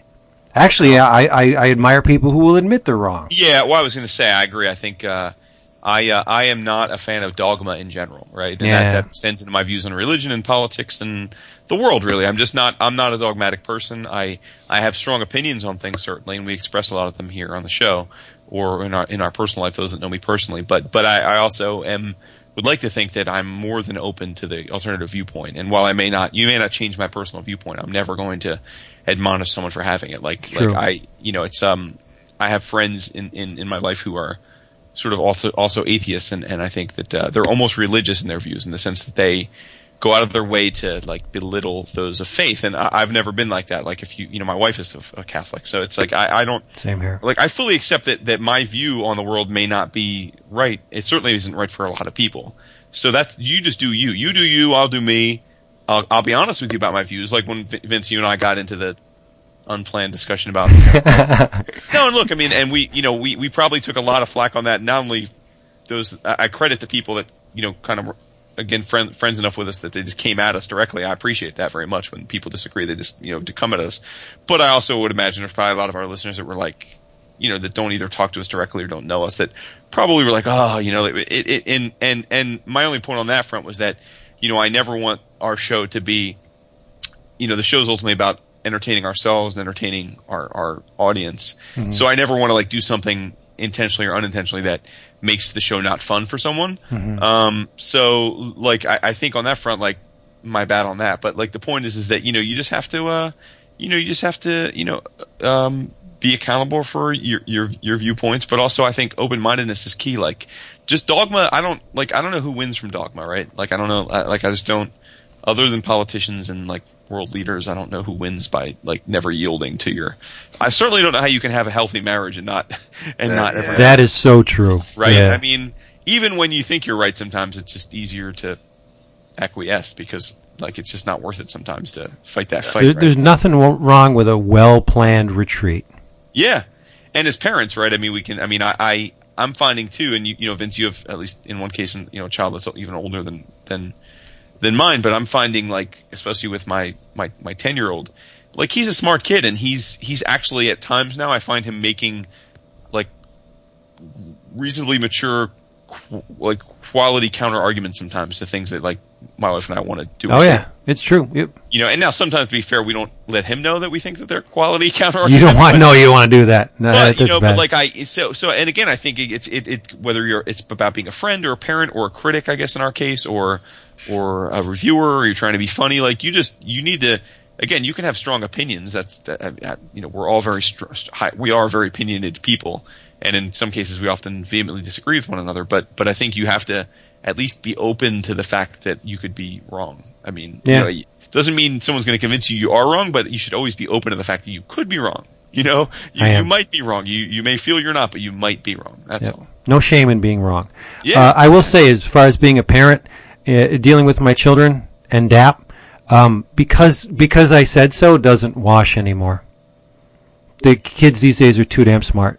Oh, for sure. Yeah. Yeah, we, we get that definitely. Um, the trick is when they, they give you the counter argument and it's like 100% right, Yeah. and you're like, do I acquiesce because they're right? And it's important if they make a good argument to realize that they have a viewpoint that's worth listening to, or you just do you do the parent thing like, well, I'm the parent and we're doing it this way. You know, like it's it's Yeah. a difficult choice sometimes. I, I will almost inevitably relent when they give me an argument that um, is is more sound than mine. I'll be like, "You're right. I I, I, I, can't I can't get you on this one. You got it." Unless it's like I'm going to go buy drugs because you know, Yeah. um, I'll, I'll usually let them let them off.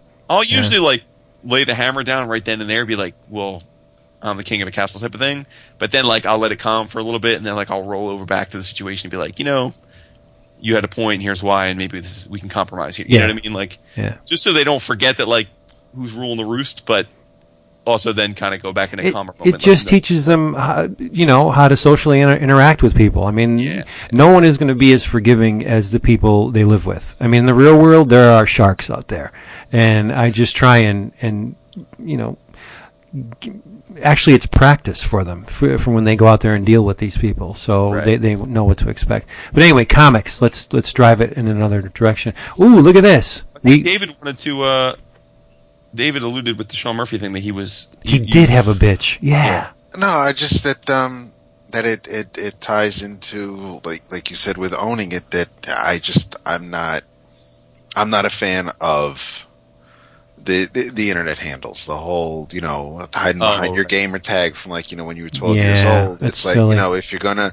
I mean I'm all four of us use our names on the forum we I mean we introduce ourselves on the show but you know if it's much easier to I think you'll be heard you have a better chance of, of having your your side of the story heard if there's an impression that it's a real person on the other side of, of, of the conversation. If if you're just you know big booty sixty nine, that's it's, Yeah, I'm it's thinking kind of hard to take somebody like that seriously and and just you know all right well if you can't if if you can't uh, come at me you know letting me know that you are who you are and you're backing up what you're saying, then it's it's it's almost it's not even worth it. So the fact that we have a lot of people on our forum who do year do use their their real names, it's Yeah. uh, I, I I really do appreciate that, and and and it's much easier to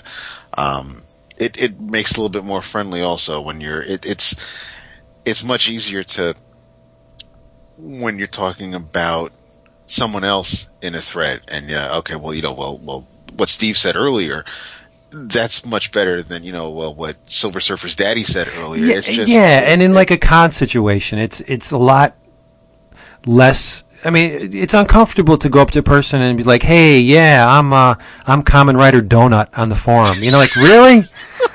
that's great because i'm gonna yell that out at a bar you know get a drink. Hey, it's Common Writer Donut. And it's so yeah, Four, no, three, it's nine. really- it's it all just it, it all just plays into that Yeah, I love our forum though. I don't post as much as I used to, but I love our I forum. know, tell, tell us about it. No, I'm too busy. yeah Like we're not busy. because we don't Working- work right exactly That's so It's like I got- to me. I, you, you and Chris, You're my like, podcast like, we're not fucking busy. Like, like let's see, I have three kids, coaching, um, a, a fantasy football website that's wildly popular. I'm doing wife. important stuff. I'm making art.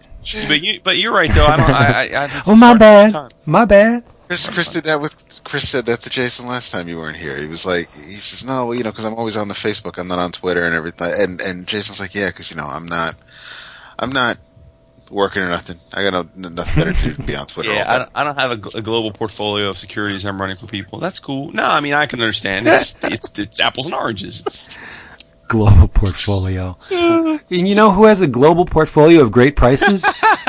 Discount. I love it. Discount. Now we're wrapping up in two hours. We're two fifteen. We still got to do in your travels, my blood. Oh my god, dude, you are Chris now. What has happened? Global portfolio of You great think I've been around in the prices. You- No, at Discount Comic Book Service, dcbservice.com. Remember this: Archie 100 page comics jamboree, 749. And speaking of the Twitter, uh, I stalk Francesco Francavilla, and he seems to be having a ball of a time on Afterlife with Archie, and I'm guessing we will be too. So keep an eye out for that. I can't wait. Afterlife with Archie, come on. Uh, Deadpool by Joe, uh, not Arise. Deadpool by Joe Kelly, Omnibus, 6250, and last but not least, again from Archie, The Fox, number one from Dean Haspiel, Mark Waid and company will only cost you $1.49 in your travels. Do yourself a huge favor if you are a fan of horror comics. I praise this book continually um, since its inception, but I do believe the twelfth issue is the greatest yet in the run. It's from Dark Horse. It's called Creepy, and it is fantastic. Um, listen to the roster of, of uh, creators on this thing: Ron Marz, Pete Bagge, uh, John Arcudi, Archie Goodwin, Steve Ditko, Richard Corbin, and um, somebody you may have heard from. I don't know, called Matthew Allison. Ah, yeah. Dude, he writes and draws his. Um, oh, and um, somebody uh, that's associated with Hellboy, a Mignola guy, Mignola. Magnola. Yeah, he does the frontispiece. But um, Matthew Allison turns in the story. It is amazing. We know this guy. We can say we knew this guy back in the day. Uh, he's the Calamity of Challenge dude, and he is fantastic. It is disgusting. It's gross. It's violent. It's it's creepy. It's psychotronic. It's amazing. Um, I liked it, and that's saying a lot because you know my love for Richard Corbin. I liked it as much as the Corbin story. What? Yeah, Corbin turns in a uh, a, a, a new, newly uh, written and drawn, but it has uh, a classic tinge to it. It's called Uncle Magnus. It's about a dude who ripped off the entire town and absconded with the money, hid it somewhere, but he died before he told anyone the location of the money. And his wife is down on her luck and she's drinking herself into a stupor and she falls asleep on his grave, telling him, Why, you son of a bitch? Why couldn't you tell me where the money is? Blah, blah, blah. And in typical creepy fashion, Uncle Magnus comes back to the land of the living, raises hell. There's a I want my cake Bedelia type moment, like creep show in here, but it's all beautifully rendered in black and white by Richard Corben. There is a reason why I call Corben uh, one of the true masters of the medium, and you'll see why in this story. Nice. Oh, it's amazing. But four ninety nine extra size. You even get Steve Ditko in here. Oh, come on, let's go there. Uh, but it, it's amazing, and buy it for the Matthew Allison story because it's fantastic. Nice. Yes, Love it. you should. Uh, this is something that was um, recently collected. The, the, the first four books in the um, in the first volume of, of the trilogy. Um, I am just about done reading uh, this particular storyline, but uh, written by Matt Wagner, pencils by Simon Bisley, inks by um, Rodney Ramos. It is the Tower Chronicles, the first book Oh, nice. is uh, is is GeistHawk. It is. It looks fantastic, but it it it's also wild. It's it's different than the mainstream stuff we were talking about earlier. It um it. it th- there's mystery going on in here. There's uh, there's supernatural aspects of it since he's hunting down um, vampires and, and, and other demon type uh, characters. Um, they're the there's the the obligatory big titty woman by Simon Bisley and, Love it. and- and- yeah. Thumping so guts, baby. Um, you get uh, four or five panels on a page, maybe three. They're nice. They're big. There's a lot going on. There's nothing. Uh, there's no um, no no no scrimping on anything in on in this book. It it's just been uh, it's been a great fun, and I still have to, to, to thank Hassan for getting me the first chapter in the first book so that I could um, grab hold and, and, and finish it. And I cannot wait. That that was it's another thing that I've been trying to finish along with everything else that that I've been reading over the past couple weeks. And and uh, like I said, the the hardcover was released. Um, each book, it, it they're thick. There are a lot of pages.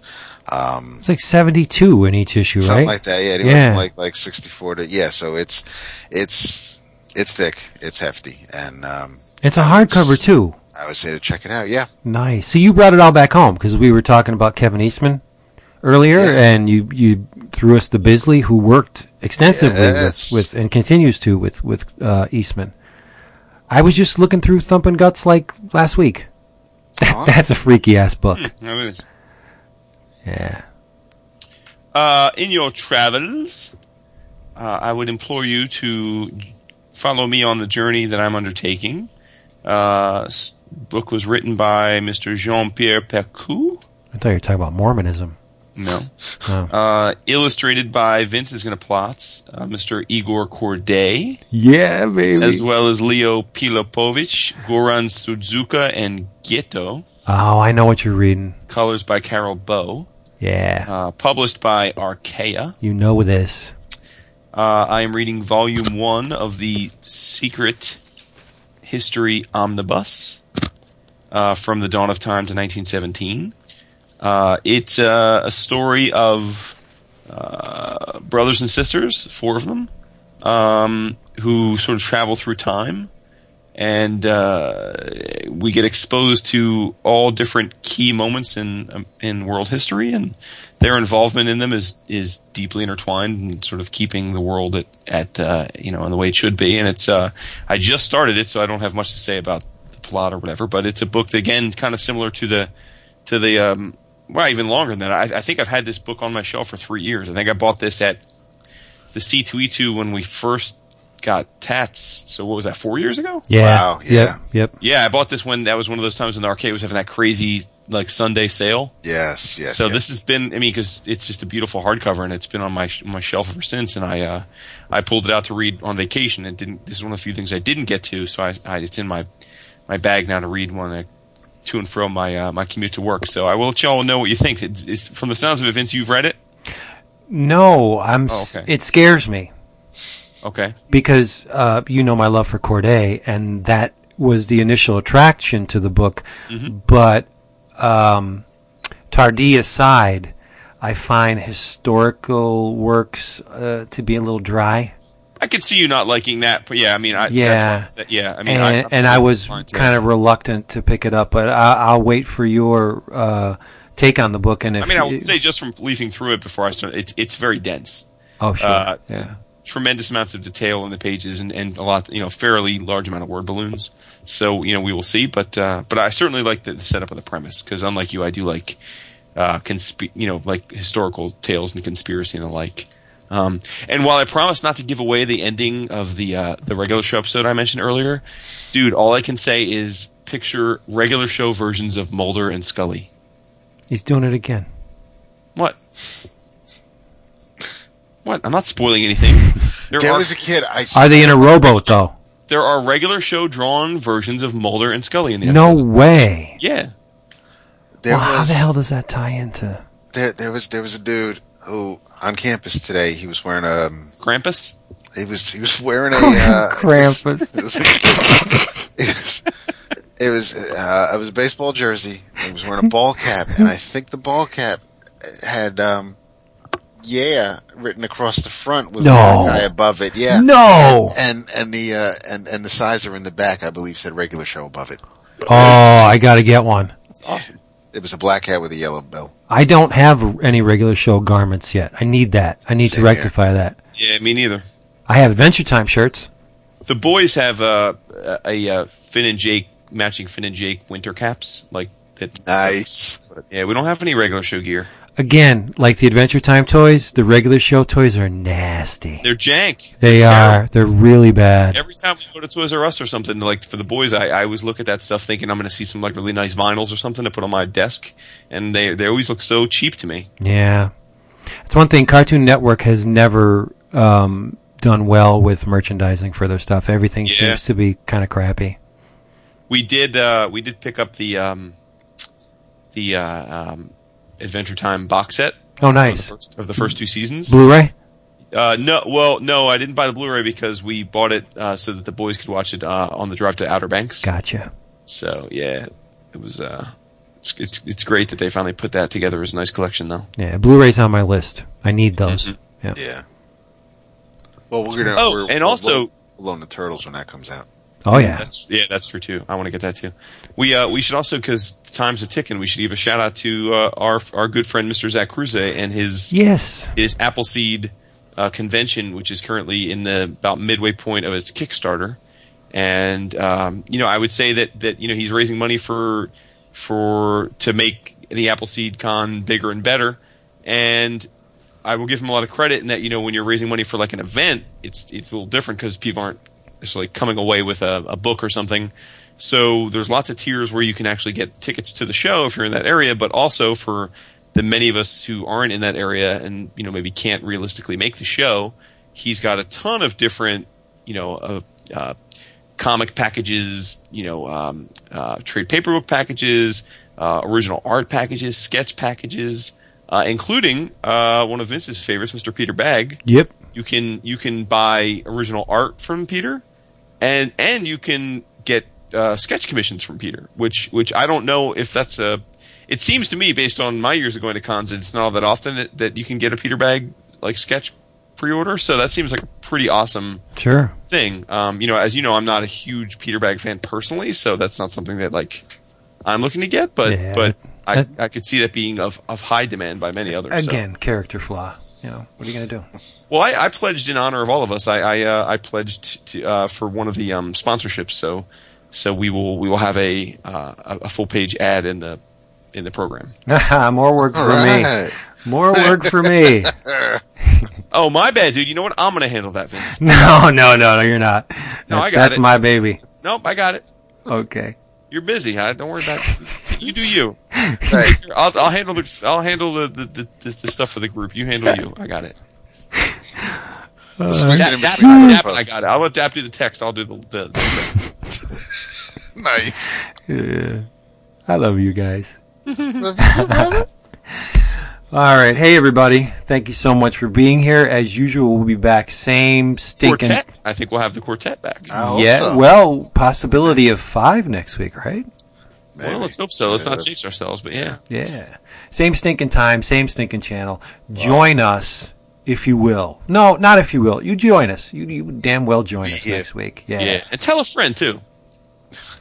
And while you're at it, why don't you uh, bump up our iTunes review count because it's True. been it's been stagnating. Summer is Yeah. tough on podcasts. It is. It is. It's nasty tough. So do us a do us a solid. Uh, pass me the cheese doodles and leave us an iTunes review. Thank It you. does mean a lot. Like if people that it, and based on our listenership, there's plenty of y'all who haven't done that yet. So go ahead. True. And I see some of the podcasts in the rankings. I'm like, really? Oh, Jesus. No offense, Yeah, but, for but reals. really? I mean, which is not to say we're not pleased with where we. where no, we but we But, you can always do better. but we, you know, there's really. I mean, let's be honest, people. That, uh, we should. I mean, there's no reason we shouldn't consistently be number one among comics podcasts. So Hell, make it happen. comics, all podcasts. We should be bumping. we should certainly be in the top five of visual arts at all times. Is Adam Curry still a big deal on the podcast circuit? Yeah, but I mean, how entertaining can a photography podcast? That's what I'm saying. I, and it's and they seem to put out like an episode every day or something. Like, like, what do you like? It's a. How do you have a podcast about visual thing like photography? Well, in come on, we we're I visual guess based. yeah, we do the media, same thing. Never mind. Yeah. All right. Okay. You just, you just have to be eloquent. Yes. or, or or mildly funny. We're fun. Yeah, really. Elephants, what? So yeah, join us next week. We love you so much. Oh my goodness, we do. Bye, David. Bye, David. Call David because he's lonely. Yes, yeah, yeah. Everyone be waiting. He's hot for your bods. Later.